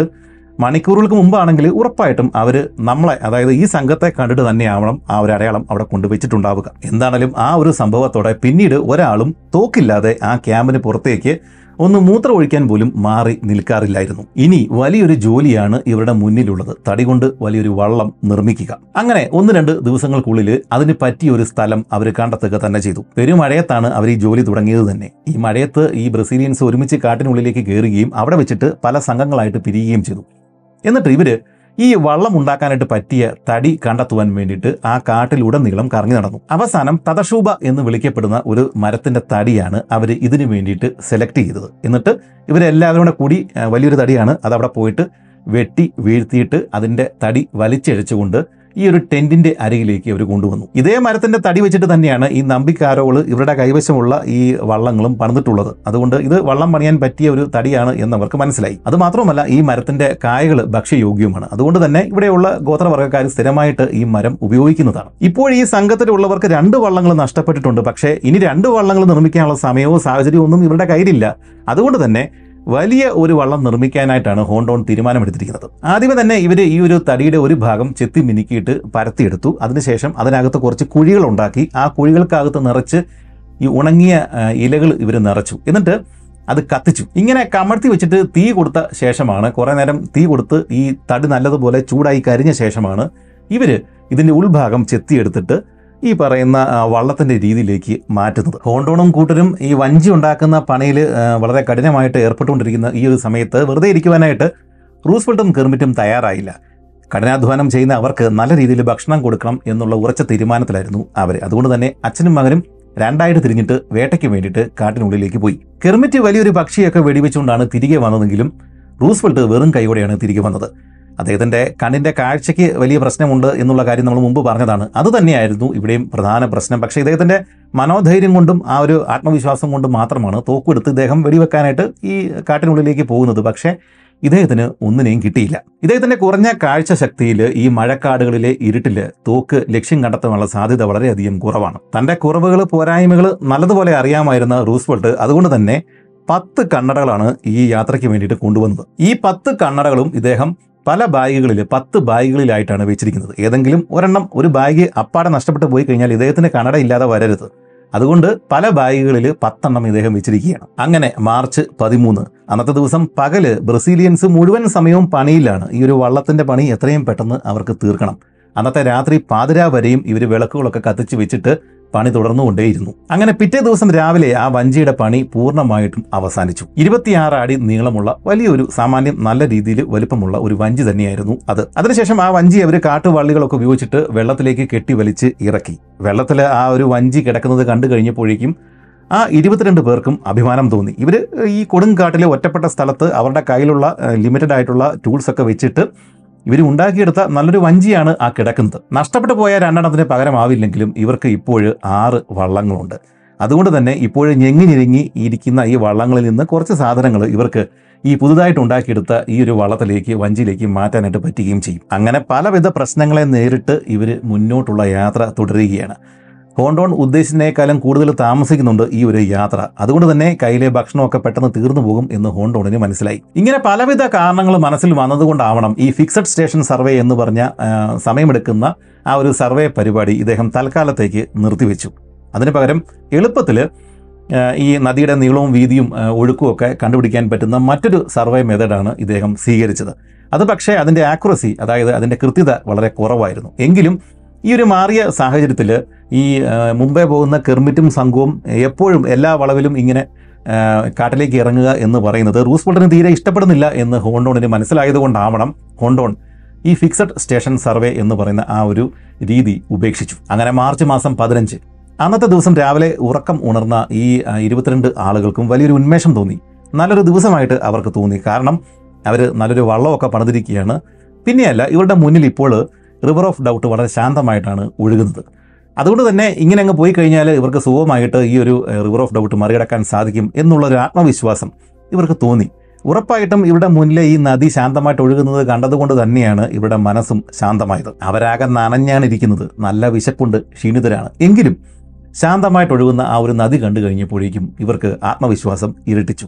പുതിയ വള്ളത്തിൽ എങ്ങനെയും ഇതെല്ലാം മറികടക്കാം. അന്നത്തെ ദിവസം പ്രകൃതിയും നദിയും എല്ലാം ഇവരോട് സഹകരിക്കുന്നതായിട്ട് ഇവർക്ക് തോന്നി. അതുകൊണ്ട് തന്നെ അതിരാവിലെ ഏഴ് മണിക്ക് തന്നെ ഇവർ പുറപ്പെടുവാൻ തയ്യാറായി. പക്ഷേ തുടക്കത്തിലുണ്ടായിരുന്ന ആ ഒരു ആവേശം കുറച്ച് നേരം മാത്രമാണ് നിലനിന്നത്. ഏതാണ്ട് ഒരു അഞ്ച് കിലോമീറ്റർ മുന്നോട്ട് പോയി കഴിഞ്ഞപ്പോഴേക്കും ഇരുവശങ്ങളിലുമുള്ള ഭൂപ്രകൃതി അപ്പാടെ അങ്ങ് മാറി. ഇരുകരകളിലും തിങ്ങി നിറഞ്ഞ വനമായിരുന്നു നേരത്തെ ഉണ്ടായിരുന്നത്. ആ വനം പതുക്കെ പതുക്കെ ഇല്ലാതായി. വനം അവിടെ ഉണ്ട്. പക്ഷേ വനത്തിന്റെ ഉയരം കൂടി അതായത് ഇരു ഇരുകരകളിലും ഈ നദിയുടെ ഇരുകരകളിലും സമനിരപ്പായിട്ടുള്ള ആ സ്ഥലങ്ങൾക്ക് പകരം വലിയ കുന്നുകൾ പ്രത്യക്ഷപ്പെട്ടു തുടങ്ങി. ഇപ്പോഴും രണ്ട് വലിയ മലനിരകൾക്കിടയിലൂടെയാണ് ഈ റിവർ ഓഫ് ഡൗട്ട് ഞെങ്ങി ഞെരുങ്ങി ഒഴുകുന്നത്. അതുകൊണ്ട് തന്നെ ഇപ്പോൾ നദിയുടെ വേഗത ഇരട്ടിയിലേറെ വർദ്ധിക്കുകയും ചെയ്തിട്ടുണ്ട്. ഇടത്തുവശത്തും വലത്തുവശത്തും വനങ്ങൾക്ക് പകരം വലിയ കുന്നുകൾ കണ്ടതോടെ അവരുടെ മനസ്സ് അസ്വസ്ഥമായി.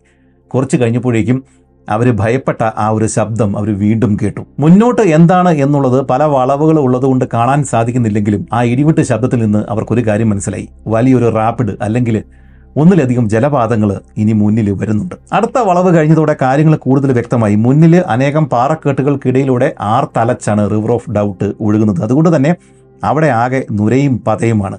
വെളുത്ത് നുരഞ്ഞ് അങ്ങനെ ആ രീതിയിൽ പതയോടെയാണ് ആ ഒരു സ്ഥലത്തൂടെ റിവർ ഓഫ് ഡൗട്ട് ഒഴുകുന്നത്. ആ ഭാഗത്ത് നദിക്ക് സാധാരണയിൽ കവിഞ്ഞ് വീതിയുണ്ട്.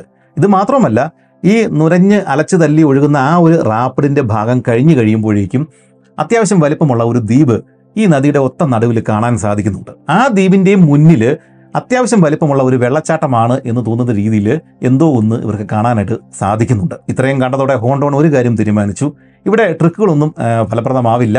അതുകൊണ്ട് തന്നെ ഈ വള്ളങ്ങൾ കരയിലേക്ക് അടുപ്പിക്കുക പഴയ രീതിയിൽ തന്നെ വള്ളങ്ങളും സാധനങ്ങളും എല്ലാം തന്നെയും പോർട്ടേജ് ചെയ്യുക. അതല്ലാതെ ഇവിടെ വേറൊരു വഴിയില്ല. ഹോണ്ടോൺ ഉടൻ തന്നെ തന്റെ തുഴക്കാരോട് വഞ്ചി തീരത്തേക്ക് അതായത് ഇപ്പോഴവർ പോയിക്കൊണ്ടിരിക്കുന്ന ആ തീരത്തിന്റെ ഇടത്തുവശത്തേക്ക് വഞ്ചി അടുപ്പിക്കാനായിട്ട് പറയുകയും ചെയ്തു. അത് മാത്രമല്ല ബാക്കിയുള്ള ആളുകളോട് അദ്ദേഹം ആംഗ്യം കാണിച്ചു. നമ്മൾ വഞ്ചി ഇടതുവശത്തെ ആ ഒരു തീരത്തേക്ക് അടുപ്പിക്കുകയാണ് എന്ന്. പതിവ് പോലെ തന്നെ ഇവരുടെ ഈ ജലഘോഷയാത്രയുടെ ഏറ്റവും മുന്നിൽ കെർമിറ്റിന്റെ ഒരു ചെറിയ വള്ളമാണ് ഉള്ളത്.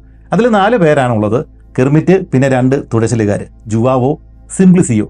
പിന്നെ കെർമിറ്റിന്റെ നായ ത്രികേരു. പുറകിൽ ഹോണ്ടോൺ ഉച്ചത്തിൽ വിളിച്ചു കൂവിയിട്ട് ഈ വള്ളങ്ങൾ വശത്തേക്ക് ചേർക്കുവാനായിട്ട് പറയുന്നത് ഈ സിംപ്ലിസിയോയും ജുവാവയും കണ്ടു. അതുകൊണ്ട് തന്നെ അവരും ഏറ്റവും മുന്നിലുള്ള ഇവരുടെ ഈ കെർമിറ്റിന്റെ വഞ്ചിയും ആ ഇടതുവശത്തെ തീരത്തേക്ക് അടുപ്പിക്കുകയും ചെയ്തു. ഇതേ സമയം പുറകിലുണ്ടായിരുന്ന ഹോണ്ടോണിന്റെ വഞ്ചിയിലുണ്ടായിരുന്ന ഹോണ്ടോൺ ലിറ അങ്ങനെയുള്ള ആളുകൾ ഈ കരയിലേക്ക് ഇറങ്ങിയ ശേഷം ഈ നദിയുടെ ഇടതുവശത്തെ കരയിലൂടെ കാട്ടിലൂടെ ഇവർ നടന്നിട്ട് കുറച്ച് മുന്നോട്ട് നടന്നിട്ട് മുമ്പ് പറഞ്ഞ ആ ഒരു ഐലൻഡ് അതിനും അപ്പുറമുള്ള വെള്ളച്ചാട്ടം. ആ വെള്ളച്ചാട്ടത്തിനപ്പുറം എന്താണ് ഉള്ളത് എന്ന് കാണുവാൻ വേണ്ടിയിട്ട് പഠിക്കുവാൻ വേണ്ടിയിട്ട് ഹോണ്ടോണും ലിറയും മറ്റൊരു തുഴക്കാരനും കൂടെ കൂടി ഈ ഒരു നദിയുടെ വശത്തൂടെ അവർ കുറച്ച് മുന്നോട്ടേക്ക് നടന്നങ്ങ് പോയി. ഹോണ്ടോണും ലിറയും ആ ഒരു തുഴക്കാരനും നടന്ന് നടന്ന് കാഴ്ചയിൽ നിന്ന് മറഞ്ഞുപോയി. അവർ മുന്നോട്ടേക്ക് നടന്ന് അങ്ങ് പോയി കഴിഞ്ഞപ്പോഴേക്കും കെർമിറ്റിന്റെ തലയിൽ ഒരു ആശയം ഉദിച്ചു.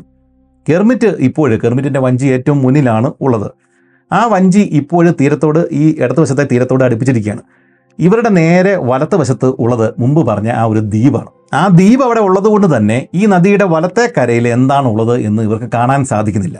കെർമിറ്റ് ഓർത്തത് ഇതിനേക്കാളും എളുപ്പത്തിൽ ഈ വലത്തെ കരയിലൂടെ അല്ലെങ്കിൽ വലത്തെ ആ ദ്വീപിന്റെ വലത്ത് ഭാഗത്തൂടെയുള്ള ആ നദിയുടെ ചാലിലൂടെ മുന്നോട്ട് പോയി കഴിഞ്ഞാൽ ഒരു പക്ഷേ ഈ വെള്ളച്ചാട്ടം ഒഴിവാക്കിയിട്ട് ഇവർക്ക് പോകാനായിട്ടുള്ള ഒരു വഴി അവിടെ കാണാൻ സാധ്യതയുണ്ട്. അങ്ങനെയാണെങ്കിൽ ഈ വലിയ പോർട്ടേജ് അവർക്ക് ഒഴിവാക്കാം. ഇതൊക്കെ കണ്ടുപിടിക്കുവാൻ വേണ്ടിയിട്ടാണ് ഹോണ്ടോണും ലിറയും ഇപ്പോഴും മുന്നോട്ട് നടന്നു പോയത്. പക്ഷേ കെർമിറ്റ് ആലോചിച്ചത് ഇപ്പോൾ തുഴഞ്ഞിട്ട് ഈ നടുക്കുള്ള ദ്വീപിന്റെ അവിടെ എത്തിക്കഴിഞ്ഞാൽ ദ്വീപിന്റെ അപ്പുറമുള്ള ആ ഒരു ചാൽ കണ്ടെത്തി കഴിഞ്ഞാൽ എളുപ്പമുള്ള വഴിയാണെങ്കിൽ പിന്നെ ഈ പണിക്കൊന്നും പോകേണ്ട ഒരു ആവശ്യവുമില്ല അങ്ങനെ ഈ കെർമിറ്റ് എന്ത് ചെയ്തു? തന്റെ കൂടെയുള്ള രണ്ട് പേര് ജുവാവോ സിംപ്ലിസിയോ ഈ രണ്ട് പേരോടും പറഞ്ഞു നമുക്ക് ഈ ഒരു ദ്വീപിലേക്ക് തുഴഞ്ഞങ്ങ് പോകാം. എന്നിട്ട് അപ്പുറം എന്താണ് എന്ന് നോക്കാം. പക്ഷേ ഇവർ രണ്ടുപേരും ആദ്യമേ എതിർത്തു. ഇവർ പറഞ്ഞു ഹോണ്ടോണന്റെ ഉത്തരവ് എന്താണ് ഇവിടെ കിടക്കാനാണ്. അതുകൊണ്ട് അപ്പുറം പോകാൻ പറ്റില്ല എന്ന് പറഞ്ഞു. പക്ഷേ ഈ പറയുന്നത് കെർമിറ്റാണ് റൂസ്വെൽറ്റിന്റെ മകനാണ്. അതുകൊണ്ട് തന്നെ ഇവർക്ക് നോ പറയാനും പറ്റില്ല. കെർമിറ്റ് കുറേ നേരം ഇങ്ങനെ പറഞ്ഞു കഴിഞ്ഞപ്പോഴേക്കും ജുവാവോയും സിംപിൾ സിംപ്ലിസിയോയും എന്താണെങ്കിലും പോയേക്കാം എന്ന് തന്നെ തീരുമാനമെടുത്തു. കാരണം ഇവർ പോയി വരുമ്പോഴേക്കും അല്ലെങ്കിൽ അതിനു മുമ്പ് അതായത് ഹോണ്ടോൺ വരുന്നതിന് മുമ്പ് ഇവർക്ക് തിരിച്ചു വരാം എന്നുള്ള കണക്ക് കൂട്ടലിലാണ് ഇവർ എന്നാ പോയി നോക്കാം എന്ന് പറഞ്ഞത്. അങ്ങനെ ഇവർ നാല് പേര് അതായത് ഈ കെർമിറ്റിന്റെ നായയും ഈ കൂട്ടത്തിലുണ്ടല്ലോ. കെർമിറ്റ് ജുവാവോ സിംപ്ലിസിയോ ഈ നായ ത്രികേരോ. അങ്ങനെ നാല് പേര് ഈ ഇടതുവശത്തെ തീരത്ത് നിന്ന് ഇവർ നദി നദി വലിയ ശക്തിയോടെ ഒഴുകിക്കൊണ്ടിരിക്കുകയാണ്. ആ നദിയിലൂടെ മുന്നോട്ട് ഒഴുകുന്ന നദിയാണ്. അതുകൊണ്ട് തന്നെ ഇവർക്ക് വലിയ പ്രയാസമില്ലാതെ തന്നെ തുഴഞ്ഞ് ഈ ദ്വീപിന്റെ ഒരറ്റത്ത് എത്തിച്ചേരാവുന്നതേ ഉള്ളൂ. ഇവരങ്ങനെ ഈ നദിയുടെ ഒഴുക്കിനനുസരിച്ചിട്ട് തുഴഞ്ഞ് തുഴഞ്ഞ് തുഴഞ്ഞ് ഈ നടുക്കുള്ള ദ്വീപിന്റെ ഏറ്റവും മുന്നിലെ അറ്റത്താണ് ചെന്നെത്തിയത്. അവിടെ ചെന്ന് കഴിഞ്ഞപ്പോഴാണ് ആ ദ്വീപിൽ ചെന്ന് ഇറങ്ങിക്കഴിഞ്ഞപ്പോഴാണ് കെർമിറ്റിന്റെ അബദ്ധം മനസ്സിലായത്. അപ്പുറത്തെ കര അല്ലെങ്കിൽ അപ്പുറത്തെ ആ ചാൽ എന്ന് പറയുന്നത് ഇതിലും മോശമായ വഴിയാണ്. അതുകൊണ്ട് അതുവഴി പോകാനായിട്ട് പറ്റില്ല. ഹോണ്ടോൺ പറഞ്ഞത് ശരിയാണ് ഇവിടെ പോർട്ടേജ് മാത്രമേ നടക്കുകയുള്ളൂ. അവിടെ നിന്ന് അവർ നിരാശയോടെ വീണ്ടും വള്ളത്തിൽ കയറിയിട്ട് തിരികെ ഈ ഇടതുവശത്തെ തീരത്തേക്ക് എത്തുവാൻ വേണ്ടിയിട്ട് ശ്രമിച്ചപ്പോഴാണ് ശരിക്കും അവർ ചെയ്ത അബദ്ധം അവർക്ക് മനസ്സിലായത്. ഒന്ന് റീവൈൻഡ് ചെയ്ത് ഓർക്കുക ഇവർ ഇടതുവശത്തെ തീരത്ത് നിന്ന് നദിയുടെ ഒഴുക്കിനനുസരിച്ചിട്ട് തുഴഞ്ഞു തുഴഞ്ഞ് കുറച്ച് മുമ്പോട്ട് മാറിയിട്ട് ഈ ദ്വീപിന്റെ ഏറ്റവും അറ്റത്താണ് എത്തിയിരിക്കുന്നത്. ഈ ദ്വീപിന്റെ മുന്നിൽ എന്താണുള്ളത്? മുമ്പ് പറഞ്ഞ വെള്ളച്ചാട്ടമാണ്. ഇനി ഈ ദ്വീപിന്റെ ഏറ്റവും മുന്നിലെ അറ്റത്ത് നിന്ന് ഇവർക്ക് തിരിച്ച് ഇടതുവശത്തുള്ള ആ ഒരു തീരത്തേക്ക് വരണം എന്നുണ്ടെങ്കിൽ ശരിക്കും ഈ നേർരേഖയിൽ തന്നെ ഇവർക്ക് ഈ നദി ക്രോസ് ചെയ്തേ പറ്റുകയുള്ളൂ. അത് സാധ്യമല്ലല്ലോ. കാരണം നല്ല ഒഴുക്കാണ്. എങ്ങനെ കളിച്ചാലും ഇവരെങ്ങനെ തുഴഞ്ഞാലും ആ വെള്ളച്ചാട്ടത്തിന്റെ അരികിലേക്ക് നദി ഇവരെ കൊണ്ടുപോകും എന്ന് ഉറപ്പാണ്. അതിശക്തിയോടെ കഠിനമായിട്ട് തുഴഞ്ഞാൽ മാത്രമേ ഇവർക്ക് ഏതാണ്ടൊരു നേർരേഖയിലെങ്കിലും ഈ ഒരു നദി മറികടന്ന് അപ്പുറം എത്താൻ സാധിക്കുകയുള്ളൂ. അത് മാത്രമല്ല ഇവരിങ്ങനെ ക്രോസ് ചെയ്യുന്ന സ്ഥലങ്ങളിലെല്ലാം ധാരാളം ചുഴികളുമുണ്ട്. ഒരിക്കലും ഇവർക്ക് അങ്ങനെ ക്രോസ് ചെയ്ത് അപ്പുറം എത്താനായിട്ട് സാധ്യമല്ല. പെട്ടുപോയി എന്ന് ഇവർക്ക് മനസ്സിലായി. പക്ഷേ ഹോണ്ടോൺ എത്തുന്നതിന് മുമ്പ് തിരികെ അപ്പുറത്തെ കരയിൽ എത്തിയേ മതിയാവും. ഇവർ രണ്ടും കൽപ്പിച്ച് തോണിയിൽ കയറിയിട്ട് ആഞ്ഞു തുഴഞ്ഞു. പക്ഷേ കാര്യങ്ങൾ ഇവരുടെ കയ്യിൽ നിന്നില്ല. പല ചുഴികളുണ്ട്. ഈ ചുഴികളിൽ പെട്ടിട്ട് ഈ വള്ളം കിടന്ന് വട്ടം കറങ്ങി. ഒരു ചുഴിയിൽ നിന്ന് ഇവർ തുഴഞ്ഞ് മാറിക്കഴിയുമ്പോഴേക്കും അടുത്ത ചുഴിയിലാണ് ഇവർ വന്ന് പെടുന്നത്. ഇവർ അവിടെ കിടന്ന് വട്ടം കറങ്ങി ഈ തുഴഞ്ഞു തുഴഞ്ഞ് ഇവർ അവശരായി. ഓരോ തവണയും ഈ ചുഴികളിൽ പെടുന്ന സമയത്ത് വെള്ളം സൈഡിലൂടെ ഈ വള്ളത്തിനകത്തേക്ക് കയറുന്നുമുണ്ടായിരുന്നു. വള്ളം ഏതാണ്ട് മുങ്ങാറായി എന്നൊരു ഘട്ടത്തിൽ ജുവാവോ എന്ത് ചെയ്തു? വള്ളത്തിൽ നിന്ന് വെള്ളത്തിലേക്ക് എടുത്തു ചാടി. ഈ എടുത്തു ചാടിയ ജുവാവയുടെ കയ്യിൽ വള്ളത്തിൽ കിട്ടിയിട്ടിരുന്ന ഒരു കയറും ഒരു കാട്ടുവള്ളിയുടെ കയറും ഉണ്ടായിരുന്നു. ജുവാവ കരുതിയത് എങ്ങനെയെങ്കിലും വെള്ളത്തിൽ ചാടിയിട്ട് ഏതെങ്കിലും പാറയുടെ മുകളിലോ അല്ലെങ്കിൽ നിലം ഉറയ്ക്കുന്ന ഏതെങ്കിലും സ്ഥലത്ത് ഇദ്ദേഹം കാലുകുത്തിയ ശേഷം അവിടെ നിന്ന് ഈ വള്ളി വഴി വലിച്ചിട്ട് ഈ വള്ളം എങ്ങനെയെങ്കിലും സൈഡിലേക്ക് മാറ്റി കൊണ്ടുപോകാൻ പറ്റും എന്നൊക്കെയാണ് ജുവാവോ വിചാരിച്ചത്. പക്ഷേ വെള്ളത്തിൽ ചാടിയ ശേഷമാണ് ജുവാവയ്ക്ക് ഒരു കാര്യം മനസ്സിലായത്. പാറക്കെട്ടുകളിൽ പിടിച്ചു നിൽക്കാൻ പറ്റുന്നില്ല വഴിവെടുപ്പാണ് നിലം ഉറയ്ക്കുന്നില്ല അവിടെ നിലമില്ല. ചുരുക്കത്തിൽ വെള്ളത്തിന്റെ ശക്തിയെ അതിജീവിച്ചിട്ട് ജുവാവയ്ക്ക് ആ വള്ളികൾ വെച്ചിട്ട് ഈ വഞ്ചി നിയന്ത്രിച്ച് ഇങ്ങോട്ട് കൊണ്ടുവരാനായിട്ട് സാധിച്ചില്ല. അടുത്ത നിമിഷം അവിചാരിതമായത് സംഭവിച്ചു. ആ വള്ളം തല കുത്തനെ അങ്ങ് മറിഞ്ഞു. ഇതേ സമയത്ത് ഒരു ചുഴിയിൽപ്പെട്ട് മുങ്ങിപ്പോയ ജുവാവോ മുങ്ങി പൊങ്ങി വന്നു കഴിഞ്ഞപ്പോഴേക്കും കാണുന്നത് തലകുത്തി മറിഞ്ഞ ആ വള്ളം വെള്ളച്ചാട്ടത്തിന്റെ ദിശയിലേക്ക് അതിശക്തമായിട്ട് അതിവേഗതയിൽ ഒഴുകിപ്പോകുന്ന കാഴ്ചയാണ്. ആ തലകുത്തി കിടക്കുന്ന വള്ളത്തിൽ രണ്ട് പേര് പിടിച്ചു കിടപ്പുണ്ട്. കെർമിറ്റും സിംപ്ലിസിയോയും. അപകടം മനസ്സിലായ യുവാവോ ആ വെള്ളത്തിൽ കിടന്ന് അലറി. ഇതേ സമയത്ത് തന്നെ കുറച്ച് പുറകിൽ മാറിയിട്ട് ഇതേ നദിയുടെ ഇടതുവശത്ത് വള്ളം കെട്ടിയിട്ടിരുന്ന റൂസ്വെൽട്ടും സംഘവും ഈ ഭയാനകമായ കാഴ്ച കണ്ട് ഞെട്ടിപ്പോയി. തന്റെ മകനും സിംപ്ലിസിയോയും ഈ വെള്ളച്ചാട്ടത്തിന്റെ നേർക്ക് ഒഴുകിപ്പോകുന്ന കാഴ്ചയാണ് ആ അച്ഛൻ കണ്ടത്. റൂസ്വെൽട്ട് അടുത്ത നിമിഷം വഞ്ചിയിൽ നിന്ന് ഈ കരയിലേക്ക് എടുത്തു ചാടി വെള്ളച്ചാട്ടം ലക്ഷ്യമാക്കി ആ തീരത്തൂടി ഓടി. ആ സമയത്ത് ബാക്കിയുണ്ടായിരുന്ന ആളുകൾ ഈ റൂസ്വെൽട്ടിന്റെ പുറകെ അലറിക്കൊണ്ട് ഓടി വന്നു. അവരും കാണുന്നുണ്ട് ഈ മുമ്പിൽ ഇങ്ങനെ ഒരു സംഭവം നടക്കുന്നത്. അവർ ഒരു വിധത്തിൽ ഓടിയിട്ട് ഈ വശത്തോടെ ഓടിയിട്ട് വെള്ളച്ചാട്ടത്തിന്റെ വെള്ളച്ചാട്ടം തീരുന്ന ആ ഒരു സ്ഥലത്ത് എത്തിച്ചേർന്നു. അവിടെ നിന്ന് ഈ താഴേക്ക് നോക്കി കഴിഞ്ഞപ്പോഴേക്കും റൂസ്വെൽട്ട് ആകെ തകർന്നു പോയി. കാരണം സിംപ്ലിസിയോയും കെർമിറ്റും അള്ളിപ്പിടിച്ച് കിടന്നിരുന്ന ആ വള്ളം ഈ വെള്ളച്ചാട്ടത്തിലൂടെ താഴേക്ക് പോയിട്ട് താഴെയുള്ള ഒരു പാറമേൽ തട്ടി ചിതറിയിട്ട് തകർന്നവിടെ കിടക്കുന്ന കാഴ്ചയാണ് റൂസ്വെൽട്ട് കാണുന്നത്. എന്നാൽ വെള്ളച്ചാട്ടത്തിന്റെ മുകളിൽ കെർമിറ്റ് അപ്പോഴും ജീവനോടെ ബാക്കിയുണ്ടായിരുന്നു. ഇദ്ദേഹം ഈ ജീവന് വേണ്ടിയിട്ട് കിടന്ന് മല്ലടിക്കുകയാണ്. കാരണം ഈ ചുറ്റുമുള്ള ചുഴികളിൽ പെട്ടിട്ട് ഇദ്ദേഹം വട്ടം കറങ്ങുകയാണ്. അത് മാത്രമല്ല വെള്ളം ഇങ്ങനെ പല പാറകളിൽ അടിച്ചു വരുന്നത് കൊണ്ട് ഇദ്ദേഹത്തിന്റെ മുഖത്തേക്ക് വന്ന് ശ്വാസം എടുക്കാനായിട്ട് ഇദ്ദേഹം ബുദ്ധിമുട്ടുകയാണ് കെർമിറ്റിന്റെ ദേഹത്ത് കിടക്കുന്ന നനഞ്ഞ ജാക്കറ്റ് ആഴത്തിലേക്ക് തന്നെ പിടിച്ചു വലിക്കുന്നതായിട്ട് ഇദ്ദേഹത്തിന് തോന്നി. വെള്ളച്ചാട്ടത്തിന്റെ മുകളിൽ നദിയുടെ മറ്റൊരു ഭാഗത്ത് സിംപ്ലിസിയോയും ഇതുപോലെ തന്നെ ജീവന് വേണ്ടി മല്ലിടുകയായിരുന്നു. ഇതേ സമയം നദിയുടെ ഇടത്ത് വശത്തൂടെ തന്നെ ഈ വെള്ളച്ചാട്ടവും കഴിഞ്ഞൊക്കെ മുന്നോട്ട് പോയിട്ട് കാര്യങ്ങൾ തിരക്കാനായിട്ട് പോയ ഹോണ്ടോണും ലിറയും ഈ സമയം തിരികെ വരുന്നുണ്ടായിരുന്നു. അവർ അകലെ നിന്ന് നോക്കി കഴിഞ്ഞപ്പോഴേക്കും ഈ വെള്ളച്ചാട്ടത്തിന്റെ അവിടെ എന്തൊക്കെയോ നടക്കുന്നുണ്ട് എന്ന് ഹോണ്ടോണിന് മനസ്സിലായി. അവർ നടത്തിന്റെ വേഗത വർദ്ധിപ്പിച്ചു. ഈ ഒരു സമയത്ത് ഈ ഏഹ്, കൂടെ ഉണ്ടായിരുന്ന ഒരു ആൾ ഓടി ഈ ഇതേ സ്ഥലത്തൂടെ ഓടി തീരത്തോടെ ഓടിയിട്ട് ഹോണ്ടോണിന്റെ അരികിലെത്തി. എന്നിട്ട് കാര്യങ്ങൾ പറഞ്ഞു. കെർമിറ്റ് അങ്ങയുടെ ഈ ഉത്തരവ് ലംഘിച്ചിട്ട് ഈ ദ്വീപിലേക്ക് തുഴഞ്ഞു പോവുകയും അവർ തിരികെ വരുന്ന സമയത്ത് വള്ളം മറിയുകയും എല്ലാവരും അപകടത്തിൽ പിടിക്കുകയും ചെയ്തു. വിരണ്ടു പോയ ഹോണ്ടോണും ലിറയും അവിടെ നിന്ന് അലറിക്കൊണ്ട് ഈ വെള്ളച്ചാട്ടത്തിന്റെ സമീപത്തേക്ക് ഓടി. അവിടെ ചെന്ന് കഴിഞ്ഞപ്പോഴേക്കും വെള്ളത്തിലൂടെ നീന്തി കെർമിറ്റിന്റെ നായ ത്രികേരോ ഈ തീരത്തേക്ക് വരുന്ന കാഴ്ചയാണ് ഇവർ കണ്ടത്. ഈ നായ ഒരു വിധത്തിൽ ഈ വഞ്ചിയിൽ നിന്ന് വെള്ളത്തിലേക്ക് എടുത്ത് ചാടിയിട്ട് നീന്തി അത് ഒരു വിധത്തിൽ കരയിൽ എത്തിച്ചേർന്നു. കരയിൽ എത്തിയ ശേഷം ഈ ത്രികേരോ നേരെ ഈ ഹോണ്ടോണിന്റെ അടുത്ത് വന്നിട്ട് വെള്ളത്തിലേക്ക് നോക്കി കുരയ്ക്കുന്നുണ്ടായിരുന്നു. തന്റെ യജമാനൻ അപകടത്തിലാണ് എന്ന് ഹോണ്ടോണിനെ അറിയിക്കുകയാണ്. ഹോണ്ടോണും ലിറയും അവിടെ നിന്നില്ല. അവർ വീണ്ടും മുന്നോട്ട് ഓടി. ആ സമയത്ത് ത്രികോരോ കുറച്ചുകൊണ്ട് ഇവരുടെ പുറകെ ഓടി വരുന്നുണ്ട്. മുന്നിൽ ചെറിയൊരു കുന്നാണ്. അതുകൊണ്ട് അപ്പുറം എന്താണ് എന്ന് ഇവർക്ക് മനസ്സിലാവുന്നില്ല. ഈ കുന്ന് കയറി ഇറങ്ങിയ ശേഷം ഇവർ വീണ്ടും ഈ നദിയുടെ തീരത്തേക്ക് എത്തിച്ചേർന്നു. ആ സമയത്ത് അത്യാവശ്യം ഉയരമുള്ള നീണ്ടു മെലിഞ്ഞിട്ടുള്ള ഒരു രൂപം ഈ നദിയിലൂടെ നീന്തി കരയിലേക്ക് ക്ഷീണിച്ച് കയറി വരുന്നത് ഇവർ കണ്ടു. അത് കെർമിറ്റ് റൂസ്വെൽട്ട് ആയിരുന്നു. കരയിൽ എത്തിയ ശേഷം വേച്ച് വേച്ച് എഴുന്നേറ്റ് നിന്ന കെർമിറ്റിനോട് ദേഷ്യം ഉള്ളിൽ കടിച്ചമർത്തിക്കൊണ്ട് ഹോണ്ടോൺ ചോദിച്ചു നല്ലൊരു കൂളി കഴിഞ്ഞു അല്ലേ? കെർമിറ്റിന് അതിന് മറുപടി ഉണ്ടായിരുന്നില്ല. ഹോണ്ടോൺ ദേഷ്യപ്പെട്ടിരിക്കുകയാണ് എന്ന് കെർമിറ്റിന് അറിയാം. ഒരു വഞ്ചി അതിലുള്ള ഭക്ഷണ സാധനങ്ങൾ തന്റെ കൂട്ടത്തിലുണ്ടായിരുന്ന രണ്ടുപേര് ഇത്രയും ആളുകളെ ഈ നദിയിൽ കൊണ്ട് മുക്കിക്കളഞ്ഞിരിക്കുകയാണ്.